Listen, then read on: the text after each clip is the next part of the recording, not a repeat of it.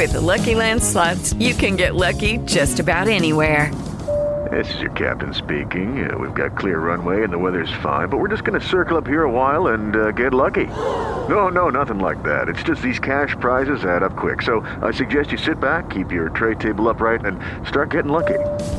Play for free at LuckyLandSlots.com. Are you feeling lucky? No purchase necessary. Void where prohibited by law. 18 plus terms and conditions apply. See website for details. Blog Talk Radio.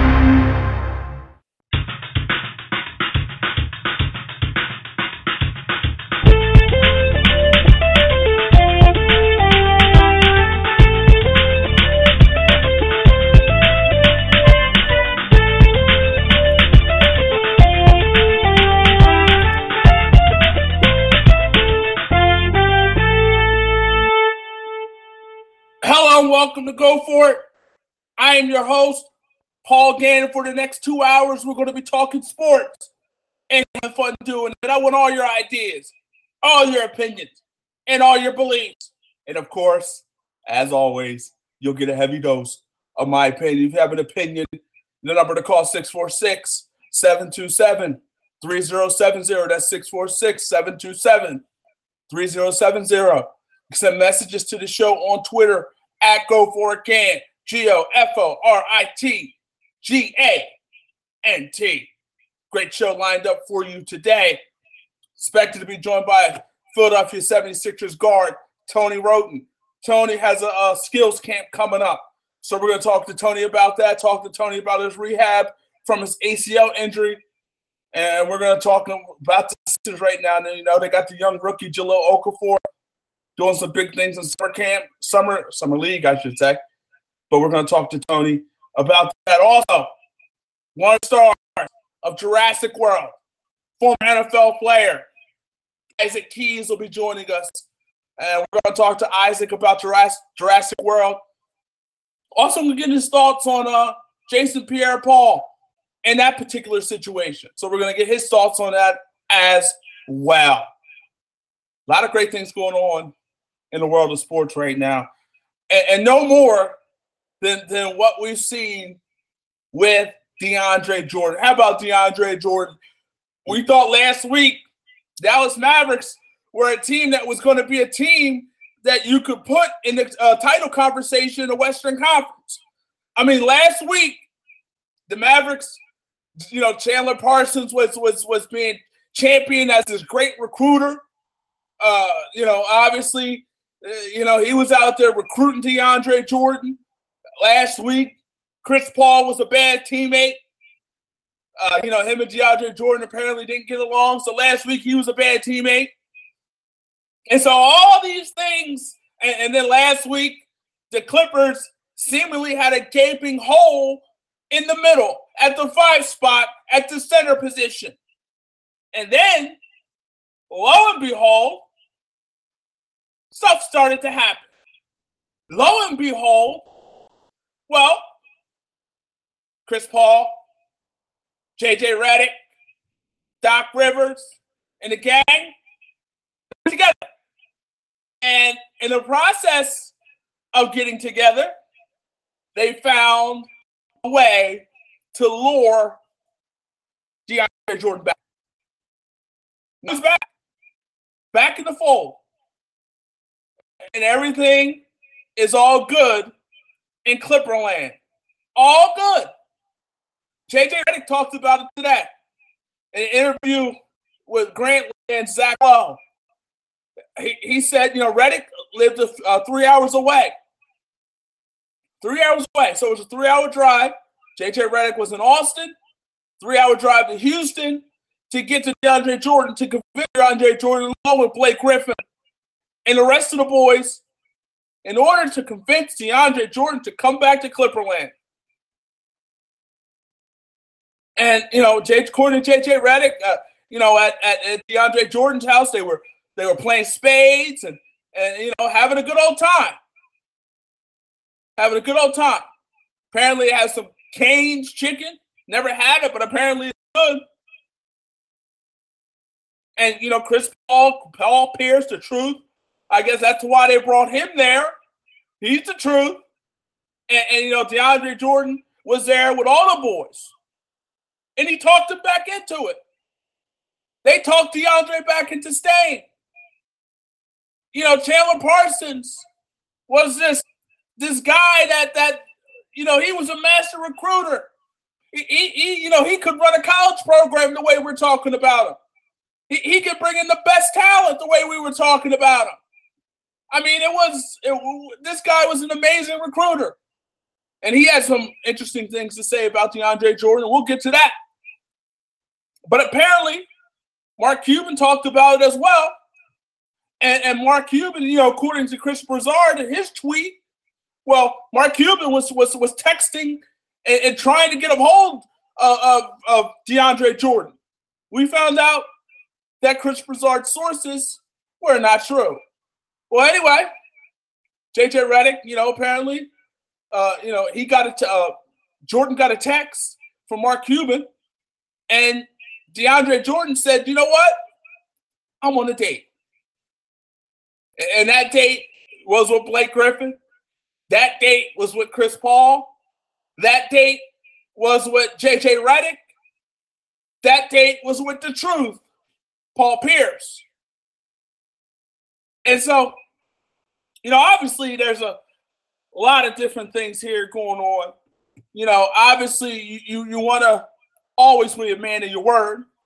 But at the end of the day, you know, should he have, you know, been, should he have texted Mark Cuban and told him what was going down? Maybe. Did he have to? Not necessarily. Would it have been nice? Sure. But he didn't.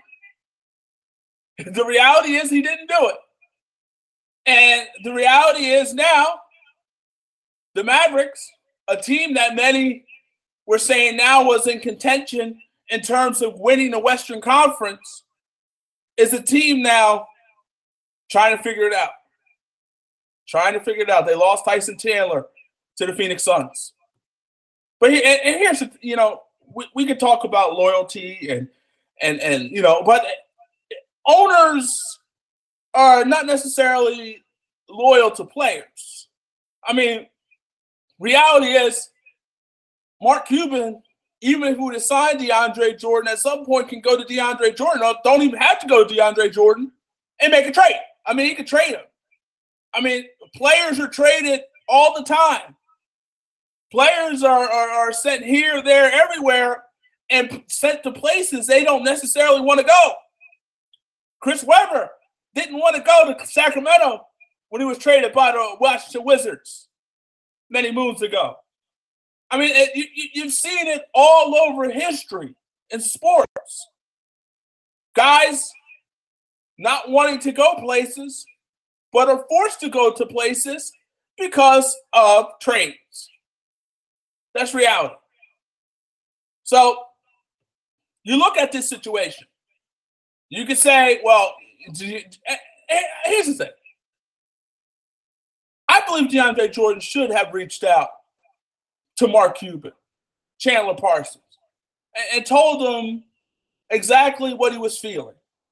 Because I don't think anybody can be angry or, or, or judge DeAndre Jordan or begrudge DeAndre Jordan because look, the reality is four years, you know, you're signing a contract for four years and you're saying, I'm going to be in such and such place for four years, whether that's Dallas or whether that's LA. That's reality. And so this is always a difficult decision. And in the process of making this difficult decisions, you sometimes go right, you sometimes go left, you sometimes go up, you sometimes down, you sometimes go west, you sometimes go east, you sometimes go north, you sometimes go south, and then ultimately you, you eventually end up east. I mean, because the thing is, when you look at that difficult decision, where you're going to play, where you're going to work, essentially. I mean, we can say play, but it's work. It's their job. It's how they make their money. Their money is made by playing basketball. And so, with that being said, it's their job and the decision, and you want to make the best possible decision. You don't want to regret any decision, uh, especially a major decision like this. And so, we can all criticize DeAndre Jordan. I think it's fair. I, I, and I think we can all say at the end of the day, even with criticizing him, you can't really judge him. You can't begrudge him because he has to make, he has to live with the decision. He has to live the life that he chose. He has to live and play in the city that he chose. And here's the thing about sports when you're a free agent, you have the opportunity to choose and pick and choose where you want to be. That is the right that you have as a player when you become a free agent. You have a right to, to figure out where you want to go. And anybody can't begrudge you, you can't be mad at that because at the end of the day, reality is tomorrow. If they don't want you, they trade you. And when they trade you, you may not like where you go. That's real. That, that that's that's the as real as it gets.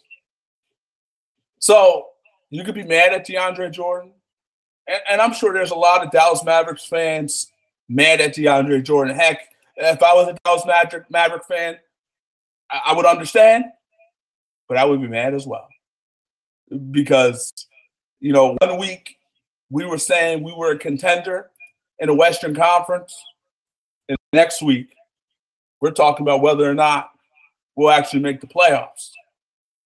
Well, some news today may help that. Their their journey to making the playoffs.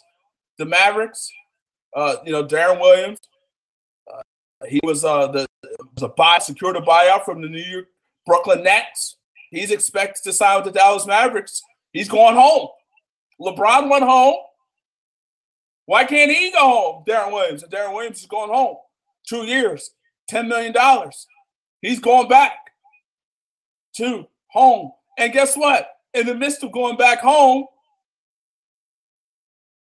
Deron Williams, uh, the, the Nets bought him out for 43 million. 43 million. 43. I'm sorry, check that. Of out of the 43, he was owed 43 million on the contract, and the Nets will actually give him 27.5 million dollars and then he'll make 10 million from Dallas in two seasons. So that's 37 million. So he's missing out on six million. But I guess what is six million if you have the opportunity to play where you want to be and play where you want to play? And here's the thing, and we're going to get to David West uh, in a moment because he made a decision and left some money on the table. So we're good to David West. But for Deron Williams, you know, he went to remember, here's the thing with Deron Williams.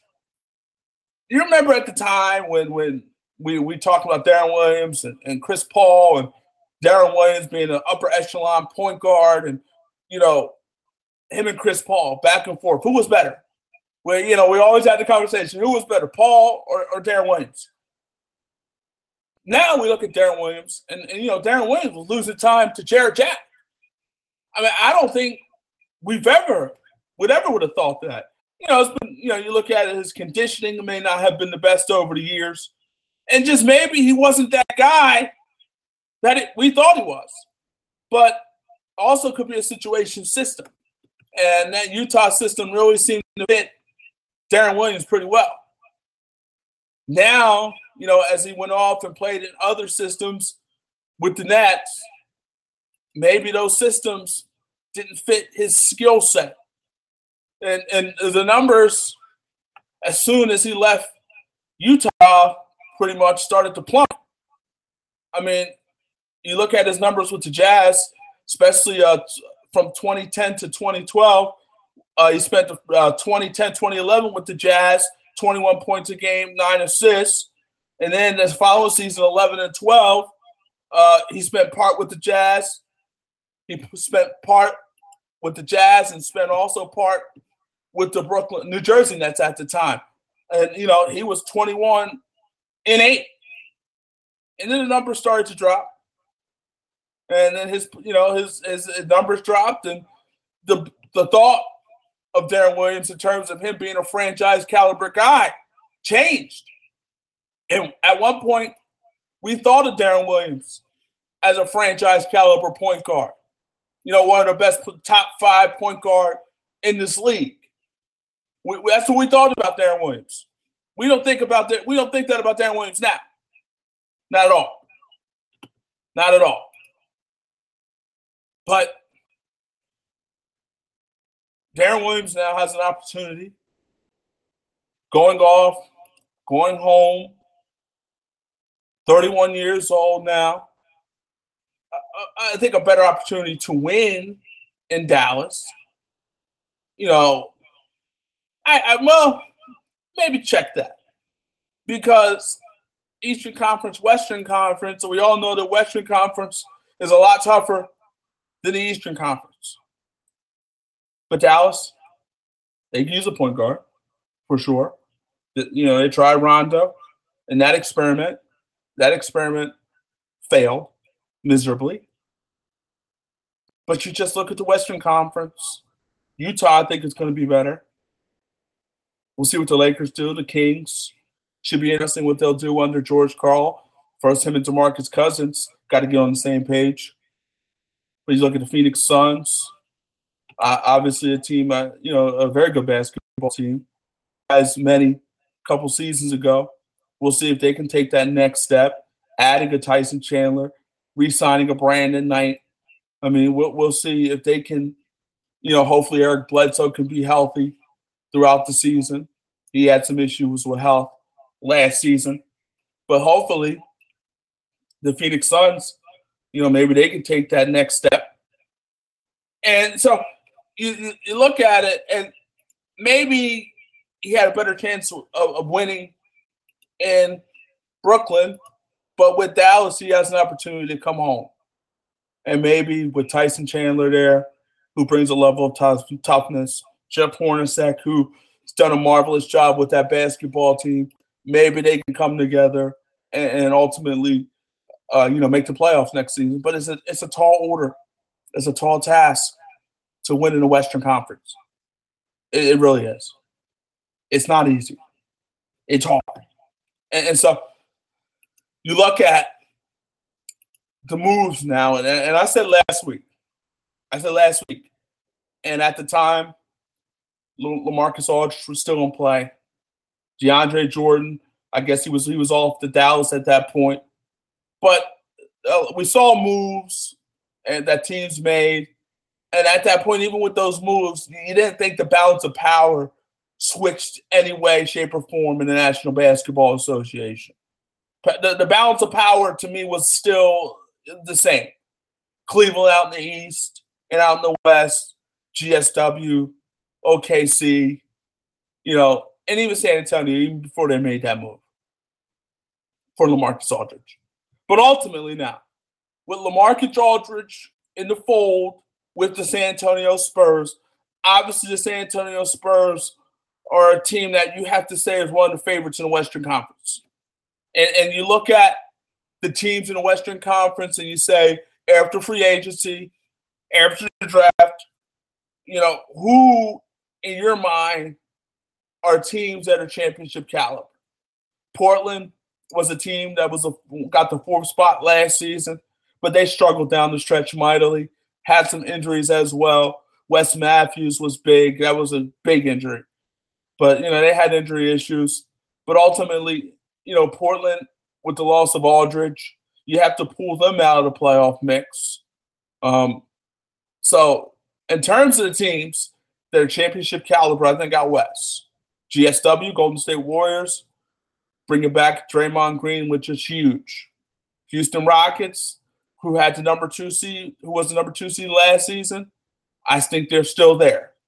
They're still there, a team that, you know, with the re signing of Patrick Beverley, I think they really miss what he brought to the table in terms of his defensive energy. And, you know, obviously he could have helped in, in trying to corral and control Steph Curry.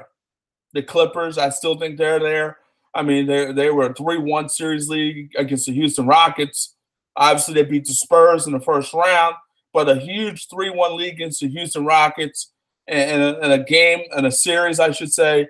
They should have won what game was that game five when they were up by like 20 points, and then Houston went on a crazy run, ultimately won that game and just won the rest of the series. was that game six, excuse me.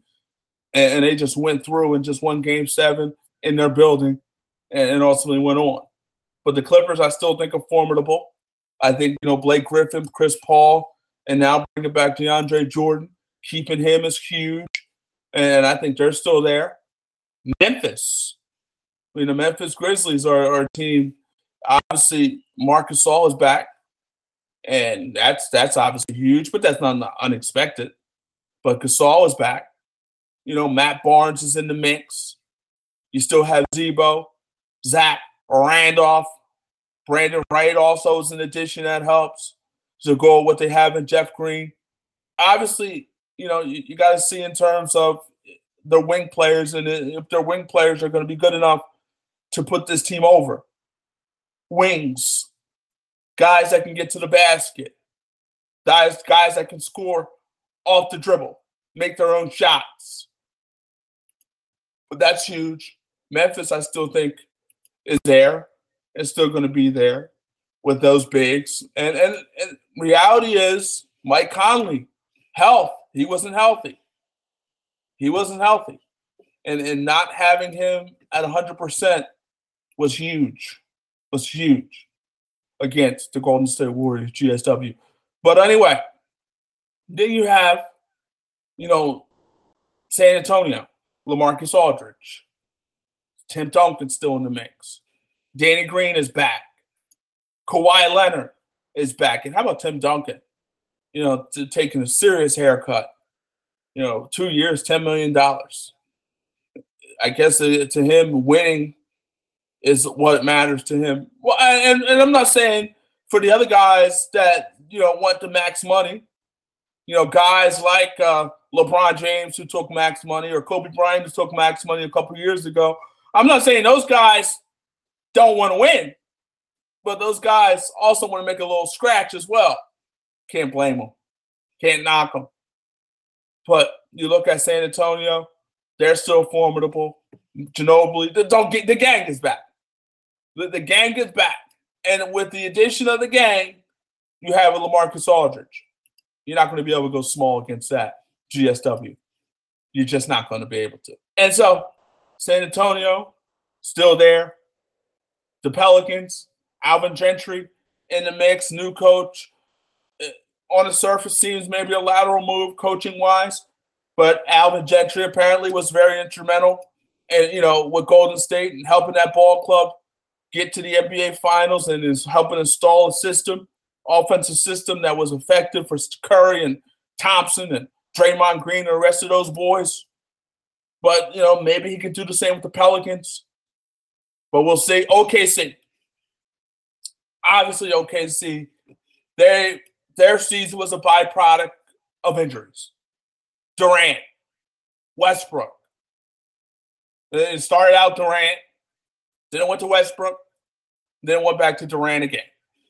And so this was a team, obviously, if they were healthy, last season. If they're healthy next season, they're championship caliber. Championship caliber. And so, with that being said,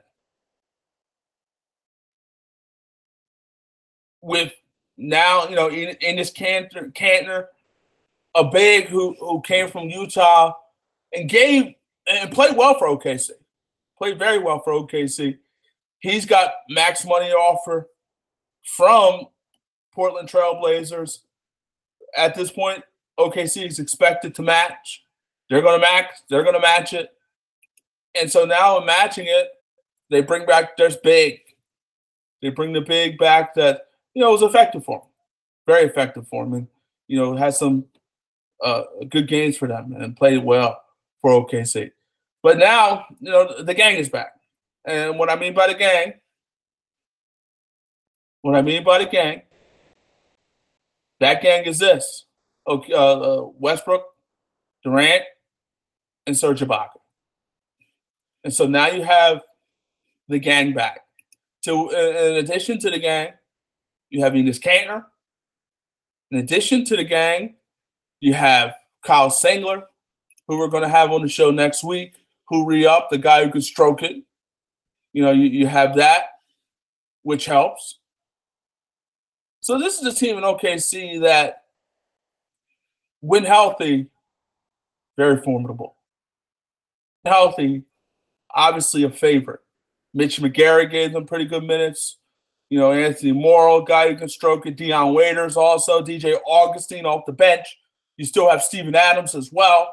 So this is a team that, you know, when healthy, obviously is a favorite. And, and I was so looking forward to because at the time you, you, you, thought OKC would get that A spot. Kevin Durant was coming back. You thought he was going to be healthy. Westbrook was obviously rolling, doing big things. You thought both of those guys were going to be together. And obviously, some of the moves that they made that were effective and, and kept them going, kept the kept the ship moving. You thought now with all the additions and Kanter, Augustin, Singler, Dion Waiters, in addition to what they had, you thought I thought they were going to give Golden State all they could handle. All they could handle. Fortunately for Golden State, Kevin Durant and that foot never got right in 2014, 2015. Fortunately for them, they were able to avoid OKC and they got the Pelicans. And I, I, I say this all the time, I've said this about the Golden State Warriors run, and this is not a knock on the Golden State Warrior run. Not a knock at all, because the Golden State Warriors got what they deserved in terms of winning an NBA title. They got what they deserved. And this is not a knock on GSW at all. But Golden State Warriors were very fortunate. You know, very fortunate that Kevin Durant and Westbrook weren't healthy. Very fortunate that Patrick Beverley and the Houston Rockets were completely healthy. You could also argue that they were very fortunate they avoided the Spurs and the Clippers. Teams with very good bigs. But it is what it is. And also when it came to the second round, Mike Conley not 100%. And so they they avoid they they had that as well. But health, health, health, health, health, health. I can't repeat it much more. Health, health, health, health, and can't emphasize it much more. Health, health, health, health. You need it. Football, basketball, baseball, hockey, any sport. You have health on your side that helps to run. Conversely, we've seen it where where just bad luck strikes. Health goes against you. And in the midst of health going against you, what you thought was going to be a championship year turns into something else. It just happens. Health is so important. If you have it, you're in a good spot. If you don't, you're in trouble. Bottom line Golden State was healthy. That's why they have a championship on their side. So, uh, you know, we, we, we got JJ, or got part of JJ Redick's uh, uh, his side of the story and what happened. Well, apparently, you know, they, they were playing, like I said, playing spades. You know, they were wining, they were dining, and they were trying to do whatever they could, you know, emoji this, emoji that, doing whatever they could to convince JJ Redick, not JJ Redick, to convince DeAndre Jordan to say no to the clip to the Mavericks which he when he already said yes, and they wanted him to say yes to the Clippers. And apparently, Chris to reports Chris Paul and you know was emotional and talking to uh, DeAndre Jordan, trying to you know mend fences with him. Apparently, there was like we said, there was talk that they had beef. They weren't on the best of t- uh, terms. and you know Griffin, Blake Griffin, you know, uh, uh, tweeting out pictures, chairs being you know next to the door of DeAndre Jordan, so on and so forth. And so JJ Redick said, you know, when he when he left, and he left early in the evening, and when he left, he had figured at that point DeAndre Jordan was committed to coming back to the Clippers. But Redick said he departed and left early that evening uh, with his wife. They packed for a trip, and I guess at that point he was okay. He was okay. And JJ Redick went on to say was important, obviously, that they were able to get back and bring back DeAndre Jordan. It's critical. Huge. Absolutely huge. And so now the gang is back and they're happy times in Clipper land when at one point last week it was sad times in Clipper land and everybody in Clipper land was trying to figure out what the heck are they going to do? How the heck are they going to replace DeAndre Jordan? What are they going to do to, to replace him? How? What? Who? But ultimately, it worked out. Look at LaMarcus Aldridge as we go through.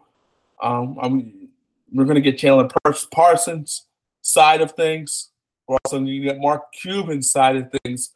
Mark Cuban has some comments today, so we're going to get his side of things as well. But LaMarcus Aldridge now. He was introduced to the Spurs, introduced by the Spurs. And he said, quote, when you're making such a big decision, you're never going to be 100% right away. Leaving an organization I was for nine years where I had roots and I embedded in their history, and I'm embedded in their history, excuse me, it is never easy to leave. There were moments I did waver because I was leaving and going to something new talking to RC more, talking to Pop more. Those guys made me feel comfortable. They made me feel like home. They made me feel safe to take the leap of faith that so far I've been fine with. And, and Marcus, he, he talked about it. He said, you know, he went back and forth.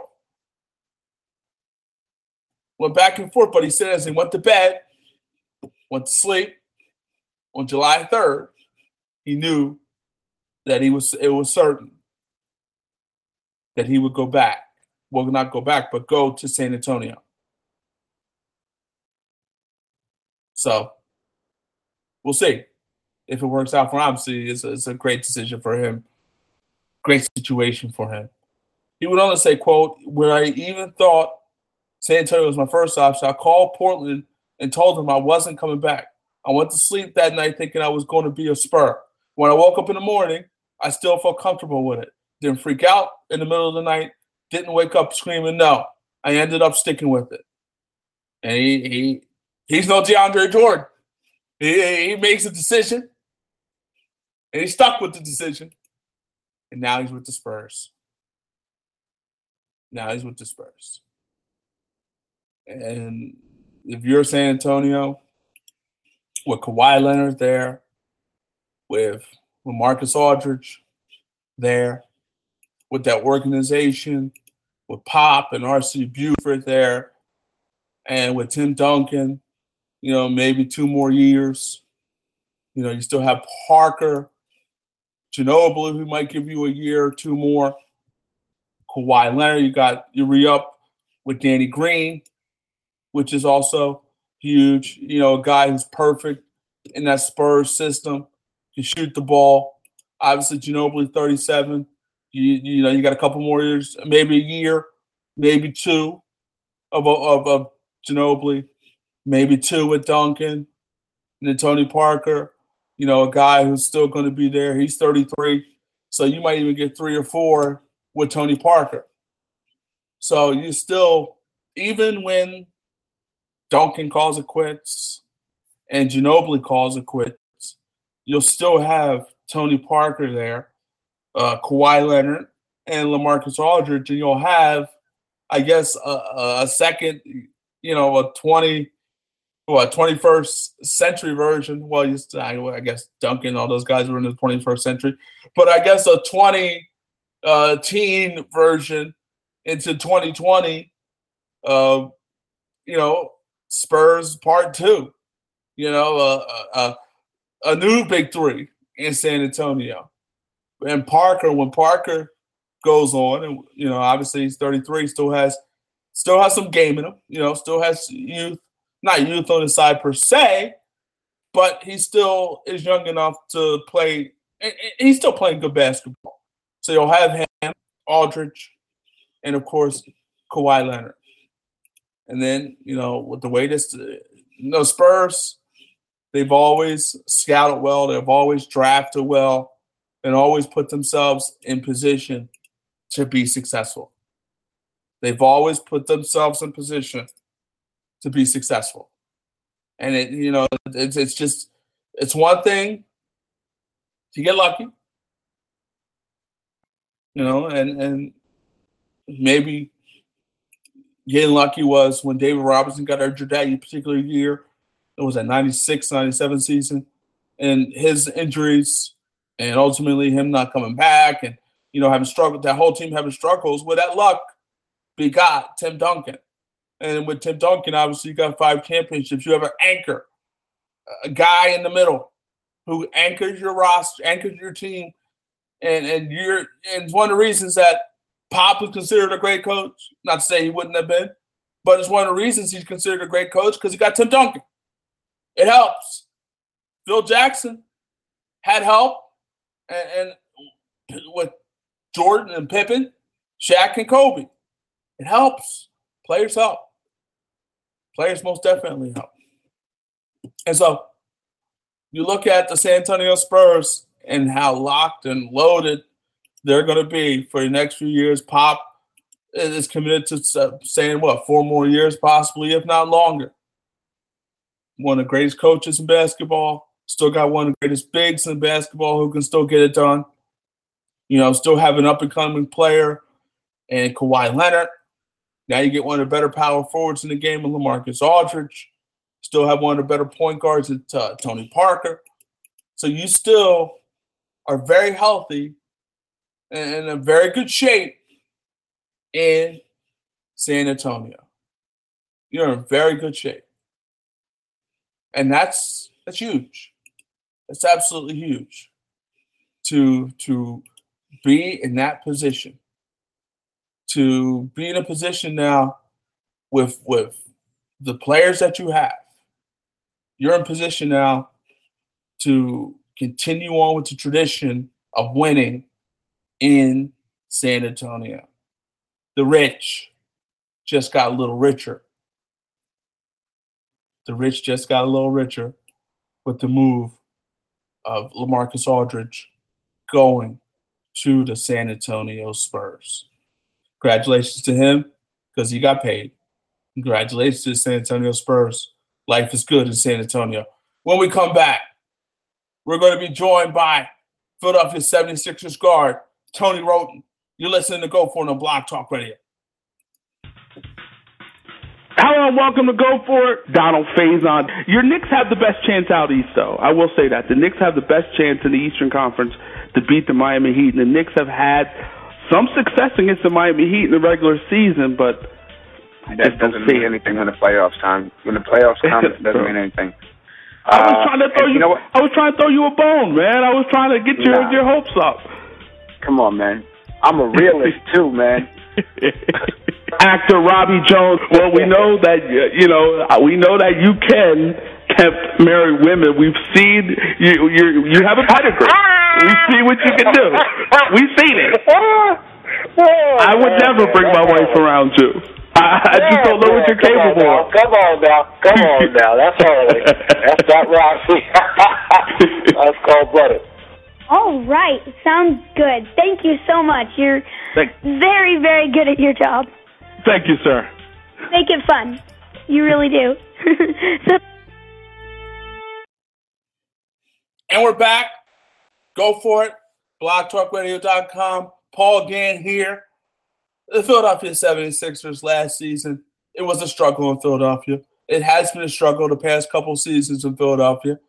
But the Philadelphia 76ers, you know, winning reality is not a priority for them today. Building a team that can possibly be a contender, building a team that can possibly win a championship, getting pieces together, putting pieces together that could lead to a championship is the goal of the Philadelphia 76ers right now.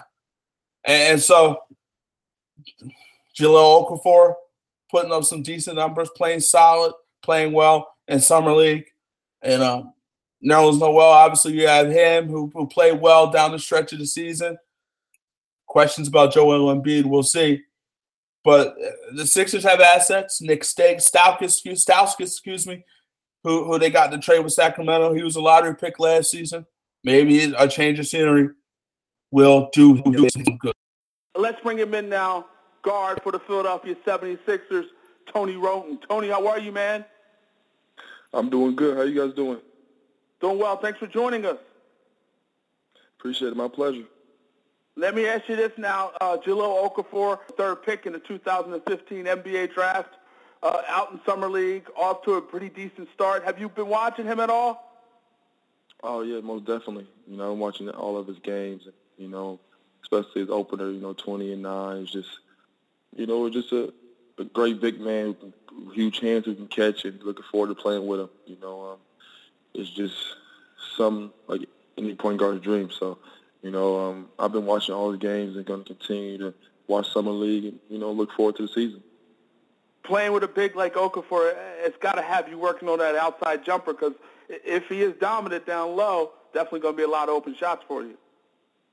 Oh yeah, most definitely. You know, and just different reads and you know having a you know not not that we haven't had any you know crazy like throwing into the post. You know, um, but you know Okafor is you know, one of the best, if not the best, you know, going down to him post man. we you know in his draft. So, you know, there's definitely gonna draw, draw a lot of double teams, and you know we're looking forward to that. And you know we're working out as if this you know it's already gonna be coming. So you know I've been working every day in the gym, and it's gonna be fun this season.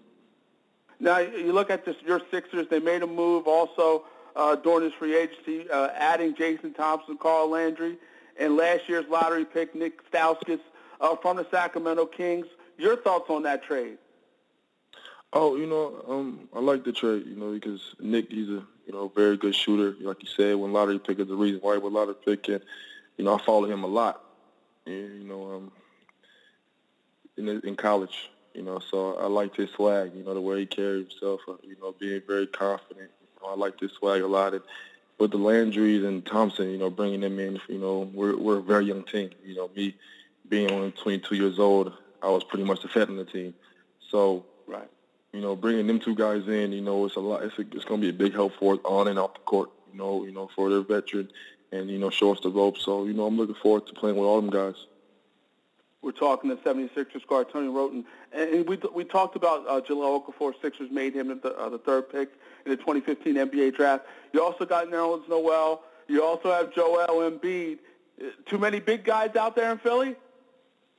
No, you can never be too many big guys. I feel like because uh, you know, nowadays they're hard to come by, and you know we're blessed with three young, very good prospects, and you know, um, and Nerlens Noel, you know, with him playing a four, he, you know, he's more mobile. You know what I'm saying, and he's stepping out and working on his mid range. And you know, you got Joel Embiid and Okafor, you know, are just dominant, you know, down down low. So it's very fun, man. It's and another thing is just great competition. You know, I feel like a lot of guys play a lot better when you know when things are competitive. And, you know, we we're very young, so you know I feel like just definitely can't have too much big man. I just feel like you know um, in due time it's going to be something special. Now you talked about Joel Embiid. We we all know the situation with his foot. There's a lot of uncertainty with Joel Embiid. Have you heard anything? Have you talked to Joel?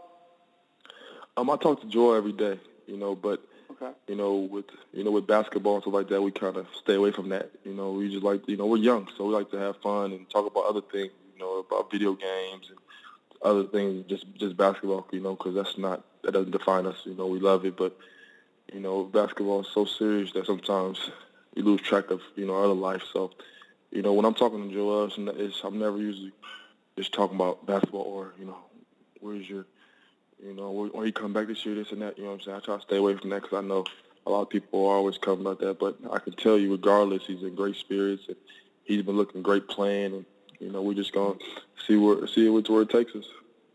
So do you expect to see him playing this year? I mean, I would hope so, you know, but that's not my job to to expect something or to, to know something, you know, because I'm, I'm I'm not the doctor. I don't really know where he's at right. with his, you know, with his injury. So, you know, I just, like I said, I just know he's he's in good spirits and, you know, he's continuing he's working out every day. So we're just gonna continue to see. He also is a funny guy on Twitter, a great follow on Twitter. Yeah, exactly. One of the most outgoing person, people you're gonna meet. So you know, he's like I said, he's in great spirits regardless. Let me ask you this now: a lot of different teammates, a lot of losing over these past few seasons for you. Does the losing wear on you a little bit, man? Uh, you know, um, me personally, you know, I I can never get used to losing. You know, because through high school, college, you know, majority of the games was winning, and that's one thing I love about this organization because from the coaching staff all the way down to the last player on the roster, you know, we were so close that we never, you know, we never got used to it. You know, we never came into a game uh, another loss. You know of course, a lot of embarrassing nights and a lot of, you know, a lot of losing. But me personally, yeah, I can definitely speak for the team, and you know, we definitely can never get used to losing. You know, don't get me wrong, losing, losing will definitely hit you hard. But Right. You got a good supporting cast and a great, great group of teammates and coaches. You know, it's, it's a lot easier to cope with. So, you know, that's and that's another thing with me why you know I love Philadelphia because I'm here through the terrible, embarrassing times. You know, and I know very soon things are going to switch up and. You know, to be able to be here when Wells Fargo was sold out and rocking, you know, mm-hmm. just going to be like night and day. So I will just continue to look forward to it. Tony, you had surgery to repair your torn ACL in your knee at this point? You had surgery back in February. How is your knee at this point? Oh, my knee's doing great. You know, as they say, ACL like six to eight months return or process. You know, so I'm a little over five months right now. So I'm doing great. I'm continuing to rehab twice a day. You know, we're just taking it one day at a time. You know, and just um, just gonna continue to grow and come back. You know, when I feel ready. You know, and like I said, I feel great. And I feel like, you know, I'm to be better, you know, than I was. And it's just a process. You know, I'm going to continue to work on it. Do you feel like you'll be prepared for the start of the season? I know you, you know, when it gets better, it gets better. But Uh, are you shooting for the start? Obviously, you want to play the start. Of you want to start the season on the court. But do you expect to be on the court as this, when the season does start? Uh, I don't really got no expectations. You know, I want to play. I don't want to miss no games if it's up to me you know, but at the end of the day, I got to take care of my body and, you know, a lot of wear and tear, you know, so I'm not to sit here and say, oh, yeah, I'm playing first game of the season. But like I said, if, if I'm feeling right and everything is going great and I feel like, you know, I'm back to normal back better than course, I'm, I'm play preseason, you know. But right. at the end of the day, I want to make sure I'm all the way 100%. You know, don't want to rush anything, you know, just um, make sure I'm all the right. And when the time's right, you know, that's when I'll be back. We're talking to Philadelphia 76ers guard Tony Wroten and, and talk about this rehab process. How difficult has it been for you mentally and physically, not being on the court and, and not playing and having to deal with rehabbing this knee? Um, man, for people who don't know, man, torn ACL rehab is it's hard, especially the first three months. You know, you can't really move your leg, not sleeping at night. It's painful, so it's a process and you know, um, I just feel like it's it's gonna make me who I am and who I'm gonna continue to be because um, you know, just being able to get get through stuff and fight through things. It's not like it's a, a nagging injury. This is, you know, you know, like you said, not able to play basketball. You know, Seattle, where I'm from, got the best summer pro-am runs in the country in my eyes. So, you know, it was kind of tough, but I know, you know, so I'm thinking a bigger picture. You know, it's just gonna make me, it just continue to humble me and make me more hungry. Now, last season, you, played 30 games. You, you had some decent numbers, 16 points per game, five assists. You know, you, you were you started the season as a point guard. Michael Carter Williams was hurt. You started off, you started the season as a point guard. You got off to a great start. uh, as the point guard of the Philadelphia 76ers. Do you see yourself as the starting point guard, as the starting point guard for the Philadelphia 76ers when you are healthy next season? Uh, yes, most definitely. You know, um, that's that's my mindset going in, and that's my mindset. You know, right now. You know, be be a leader, and you know, so I'm talking to the guys now, and you know, I just want to lead lead the guys, lead, lead the guys, and you know, the better basketball and the winning. You know, and like I said, is nothing's given. You know, by the end of the day, I feel like uh, that's my mindset. You know, definitely. Um, whenever I come back, whenever I size before the season, right before the season, during the season, you know, I'm gonna continue to work and work and get you know whatever I need to get to. And like I said, you know, I'm just trying to come in and be a leader. Now, in terms of you being the point guard and playing the point guard position, what do you feel like you need to, to improve on to be, uh, you know, one of the better point guards in this league? Oh, you know, just you know, continue to work on decision making. You know, when it's not like it's not like you can. That's something you know you continue to work on, but you work on that. You know, watching film and and you know continue to work on with your coaches. You know, and being more vocal as a leader. You know, you know, because majority of my life I was just being a leader. You know, by my actions. You know, by just not vocally. So. You know, being a pointer, you got to be vocal, and you know, you got to, you know, make the right decisions. You're like the quarterback on the team, so you know, every day I'm just trying to better myself in any way to help the team. Now, this is the contract year for you, Tony. I mean, you're a young man, 22 years old. As we've seen, there's a lot of money out there. A lot of people are getting paid. With that being said, what is your mindset going into this contract year? Um, stay healthy. You know, um, can't you can't do anything, you can't prove anything if when you're un, un, injured. You know, I just want to stay healthy and I just want to, you know, help this team in the better games and the better basketball and, you know, winning. You know, I feel like when you win and everybody's happy, you know, and everything and everything else take care of itself, you know. So uh, it's a very long seasons when you lose and lose and lose, you know. So I just want to continue to grow and continue to, you know, to help my guys win the win ball games and everything else from there take care of itself. Now, you, like you said, you, you talked about, you know, long season when you're doing a lot of losing. Is there times when you're like, you know, obviously Sam Hinkie has a plan for this organization. Are there times you said, do you do you question the plan at times? No, never, because that's, we we got our own jobs, you know. I don't question something a GM is doing or you know owner is doing. I, I just worry about on the court. You know, you, at the end of the day, it's just just trying to trust the process. And I knew coming in when I first came here, you know, we wasn't gonna win right away. But you know, I did. You know, talking to Coach Brown, you know, just just having trust in, in our guy, trusting the team, trusting the organization, and I feel like everything else is, you know, was just gonna come together on its own talk about Coach Brown. Obviously, obviously he's been through the losing uh, as well as you have over the past couple of seasons. But you get the sense he's a very good coach. Talk about playing for Coach Brett Brown. Oh man, he's a player's coach for real, man. Um, it's a great, he's a great guy, man, and he's one of them guys you just want to run through a wall for him. You know, players coach.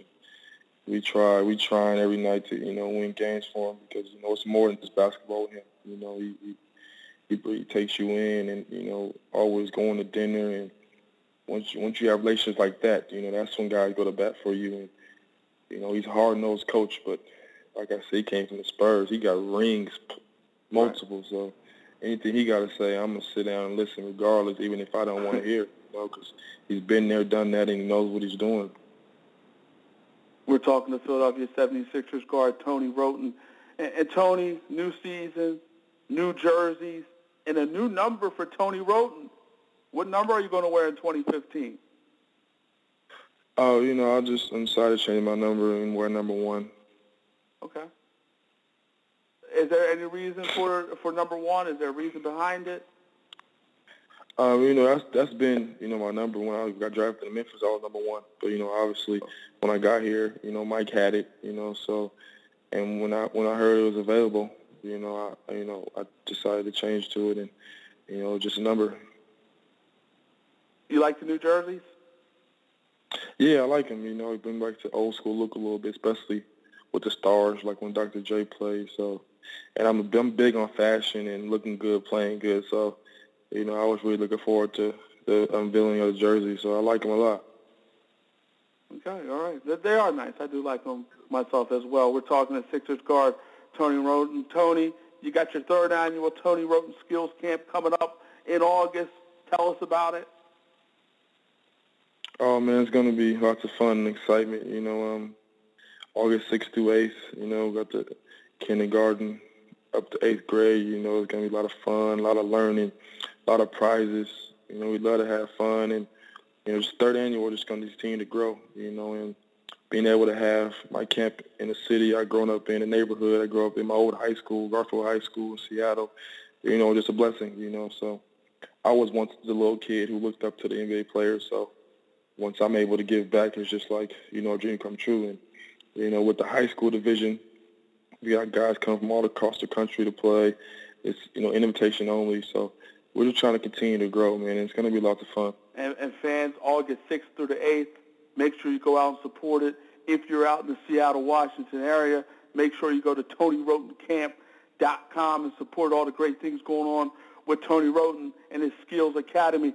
There's been a lot of ballers who've come out of Seattle over the years. Who's your favorite? Who's been your favorite baller uh, from Seattle? Uh, Jamal Crawford. Okay.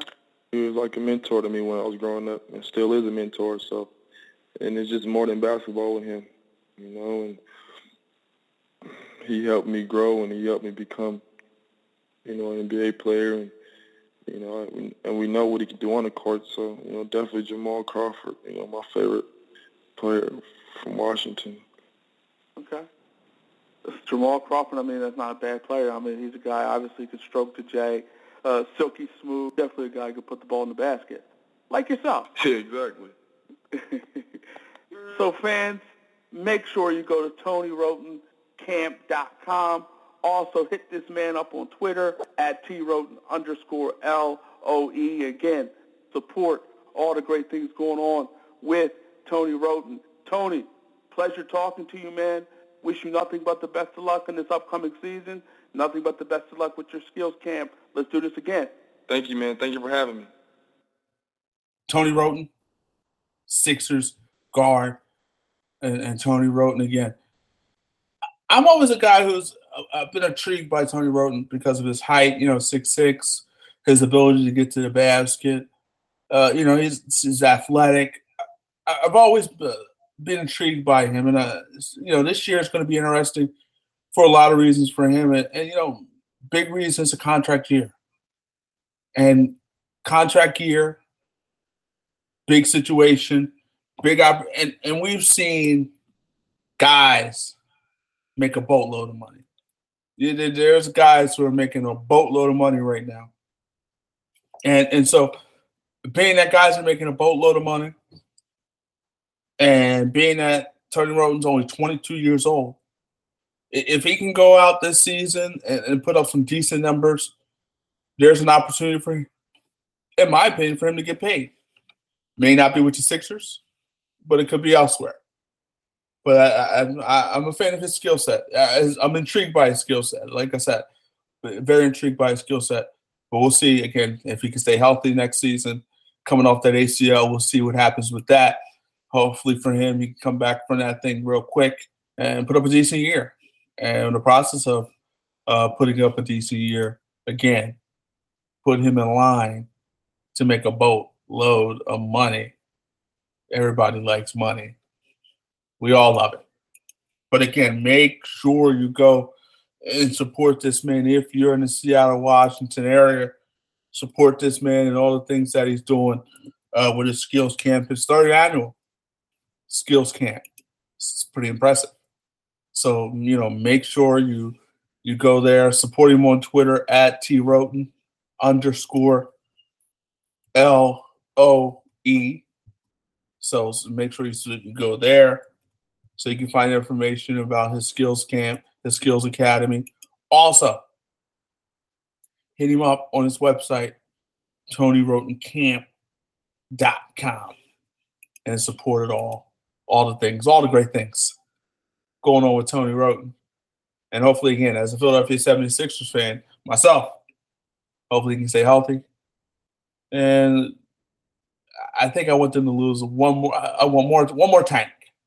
I think I want one more tank, and then we can we can finally move forward and start winning some basketball games. Second hour go for starting right now.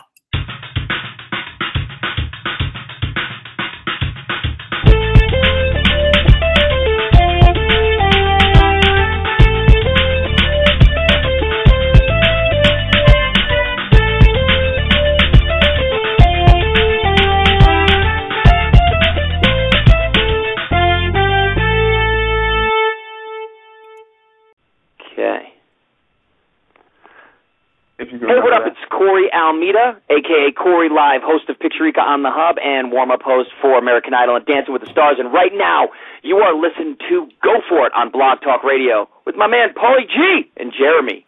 Get it? Thank you, sir. You got it, brother. Have a go, man. We're back. Second hour, of go for it. Starting right now. In this hour, we're expected to be joined by one of the stars of Jurassic World, Isaac Keys. He'll be joining us. Joining us. Uh, so we're going to talk to him about Jurassic World. Uh, get his thoughts on, on Jason Pierre-Paul and that whole situation, that fiasco, that situation. You know, Adam Schefter tweeting out a picture, his medical chart that shows that he had, uh, you know, his right was his right his index finger was amputated. Wow. But we're going to talk about Jason Pierre Paul in this hour. Russell Wilson and Ciara taking a little uh, page out of Janet Jackson's book and waiting a little while. Uh, so we're going to talk about that. We'll get to that. So we, we got a lot of things to hit in this second hour. And let's let's go back to Jason Pierre Paul and his situation. I mean, also CJ Wilson of the uh, Tampa Bay Buccaneers. I mean, these guys, you know, they're out there, and this is fireworks season, Fourth of July. Everybody shooting off fireworks. Everybody having a good old time with that, having fun, laughing, you know, enjoying the fireworks, doing a little barbecue, celebrating the Fourth of July holiday. But you look at it, um, Jason Pierre-Paul now, a guy who was looking for a new deal with the New York Giants. Um, you know, obviously he had that franchise tag that he could sign for about fourteen million dollars for fourteen million dollars.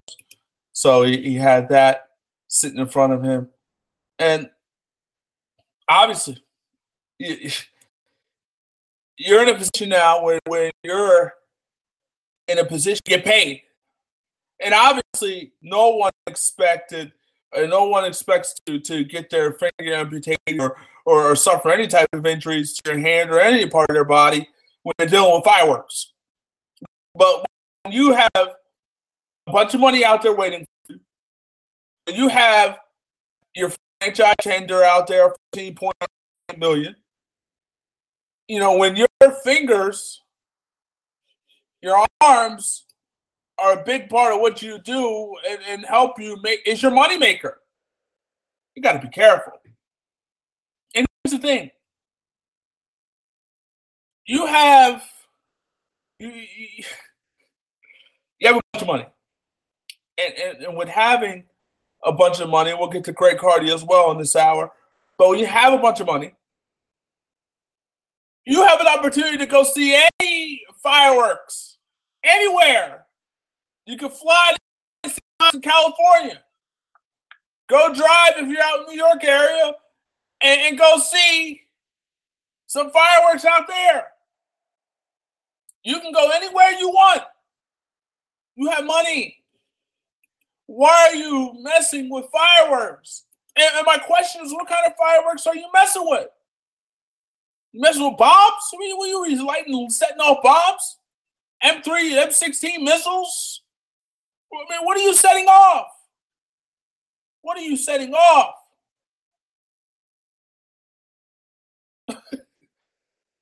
but obviously, he, he decided and felt that it was best uh, based off the medical information, I guess that he received, it was best that he he amputate the right index finger. And you know, I never played football before, and I, you know, I, I you know, I mess around my finger right now and and and trying to figure out what it's like to have three fingers and a thumb. Uh, you know, I guess you could still pull on things and move some things. Um, I, I guess you could still do something with it. I guess you could still work with it. But the I would think, again, I'm going to ask Isaac Keys when he comes on. He played football, but I, I never played football, obviously on NFL level. I don't know what it. I would think if you don't have a right index finger, that you know your pointing finger, I, I would think that would put you at a dis- disadvantage. I don't know. We also hurt his thumb in the midst of all that too. Hurt his thumb. But reports are he's going to he's going to be right to it the Giants. I guess he's going to take that franchise deal unless they come up with some kind of other deal.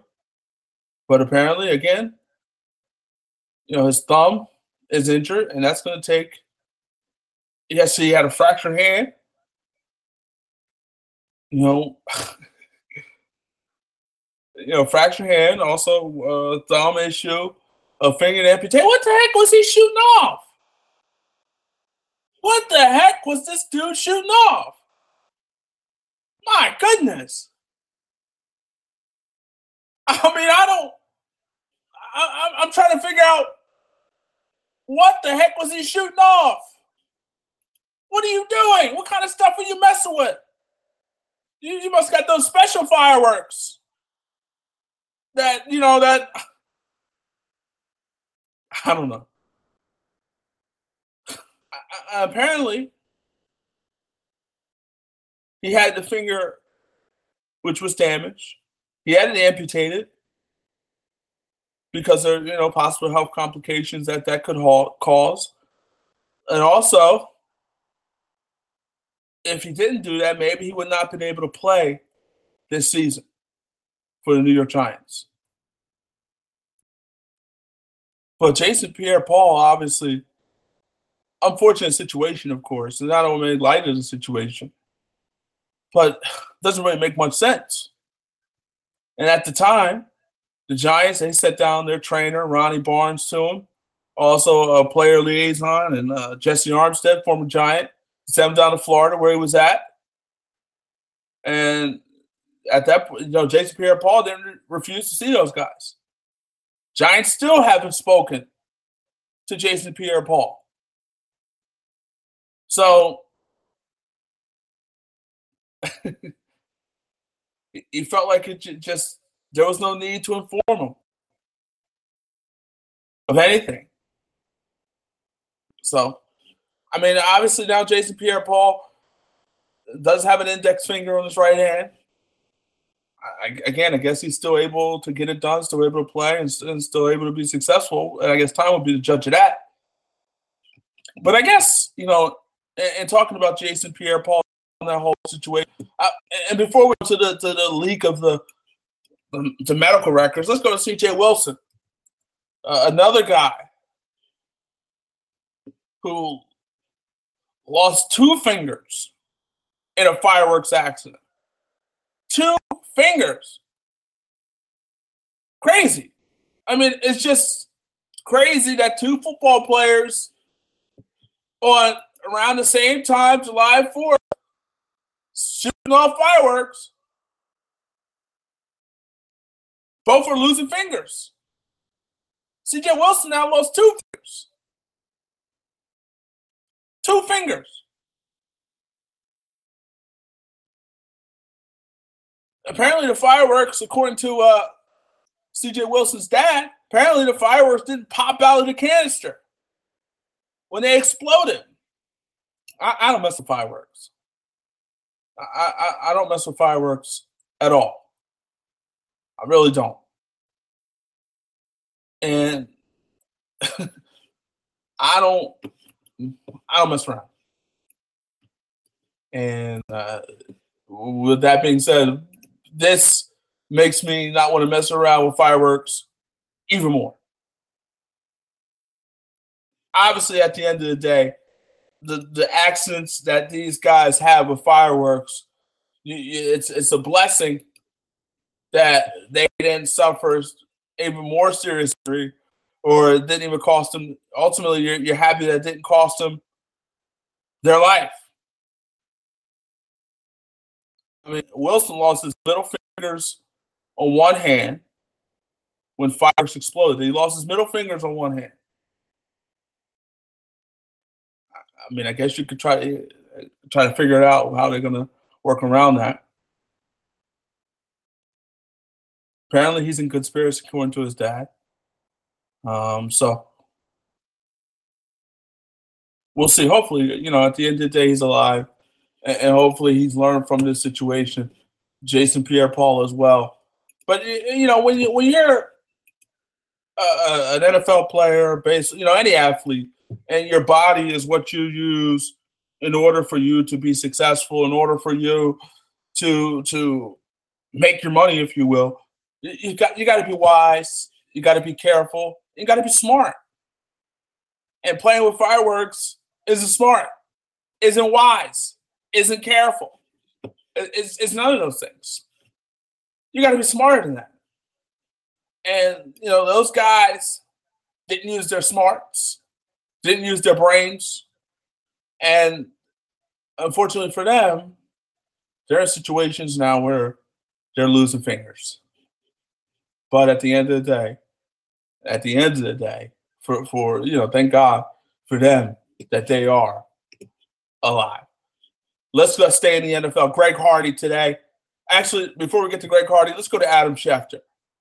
And you know, a lot of people had issues with Adam Schefter tweeting out ultimately whatever he, wherever he got that information, he got that information, those medical charts, wherever he got it from.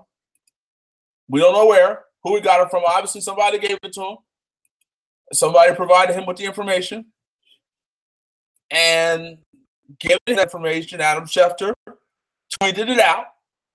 And we're in an age where who's first? We, we're trying, you know, everybody wants to be first. Everybody wants to be first. You know, we want to be first in, in, generation out there. We want we want to get the big story. That's what we want to do. And so, Adam Schefter, well respected journalist for ESPN, who gets a lot of was connected in the National Football League. Decided to uh, ultimately tweet out the records of, of Jason Paul medical records. He got it. Who knows?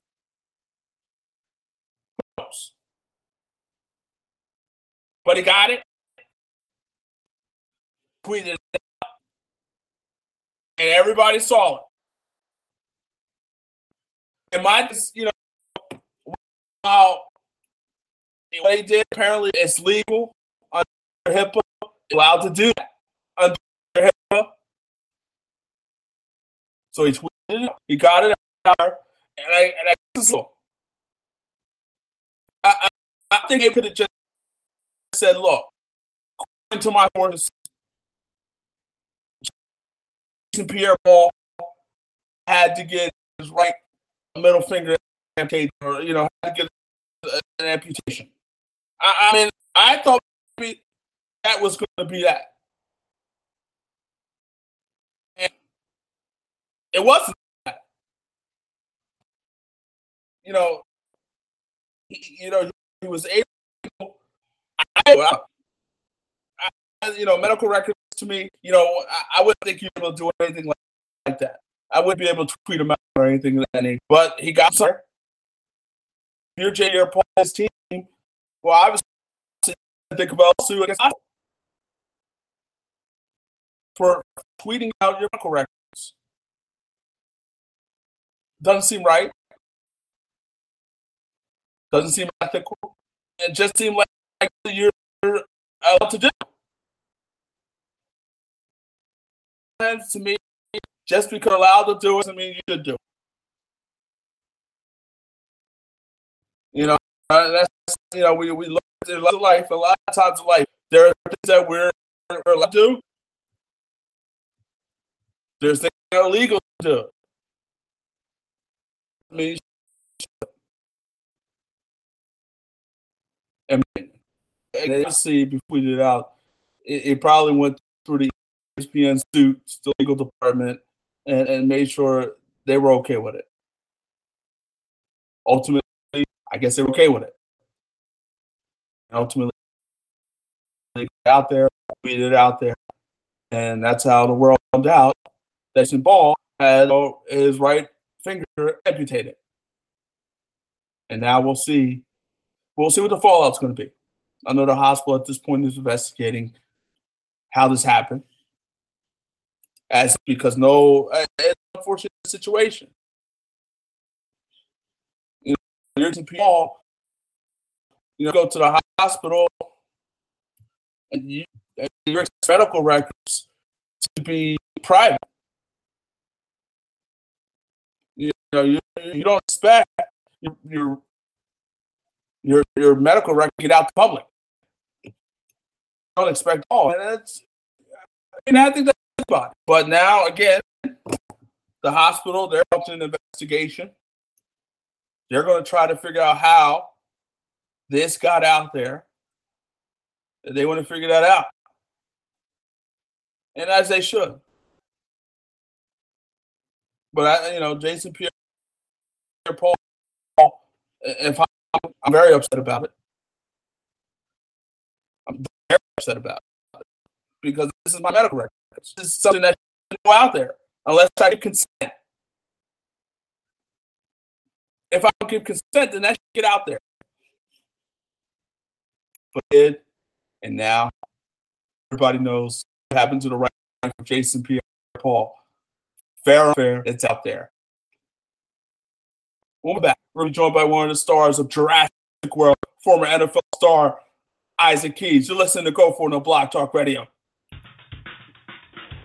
Welcome to Go For It. Donald Faison. Your Knicks have the best chance out east, though. I will say that. The Knicks have the best chance in the Eastern Conference to beat the Miami Heat. And the Knicks have had some success against the Miami Heat in the regular season, but that doesn't mean anything when the playoffs time. When the playoffs come, it doesn't mean anything. I was uh, trying to throw you. you know I was trying to throw you a bone, man. I was trying to get your nah. your hopes up. Come on, man. I'm a realist too, man. Actor Robbie Jones. Well, we know that you know we know that you can tempt married women. We've seen you. You you have a pedigree. We see what you can do. We've seen it. I would never bring my wife around you. I, I just don't know what you're capable of. Come on now, come on now. That's early. That's not Roxy. That's cold blooded. All right, sounds good. Thank you so much. You're Thank- very, very good at your job. Thank you, sir. Make it fun. You really do. so- and we're back. Go for it. BlogTalkRadio.com. We're going to be joined by a guy now you know, one of our favorites here on the show. Uh, you know, this guy, right, uh, at one point was looking for love many moons ago uh, with Omarosa. Many moons ago, that's how we uh, hooked up with him. But, uh, you know, he's doing big things now in the, in the, in the acting world with uh, Jurassic World. He's doing that. Uh, so he, he's doing big things. He played football, so he did big things on the football field as well. Let's bring him in now, one of the stars of Jurassic World, former NFL star Isaac Keys. Isaac. what's going on? What's going on? How are you? Man, I'm doing wonderful, man. I'm enjoying this LA sunshine. For sure. Uh, let's get right down to it. You're doing big things in Jurassic World. You play the control room security guard. Tell us about your role. Yeah, well, um, I'm a control room security guard, man. I ain't take no mess, man. I ain't, whether whether it was from the dinosaurs or whether it was from Chris Pratt or or, or, or Tony, anybody else. That's that's that's that's how I saw it. But when you watch the film, it might be a little bit different.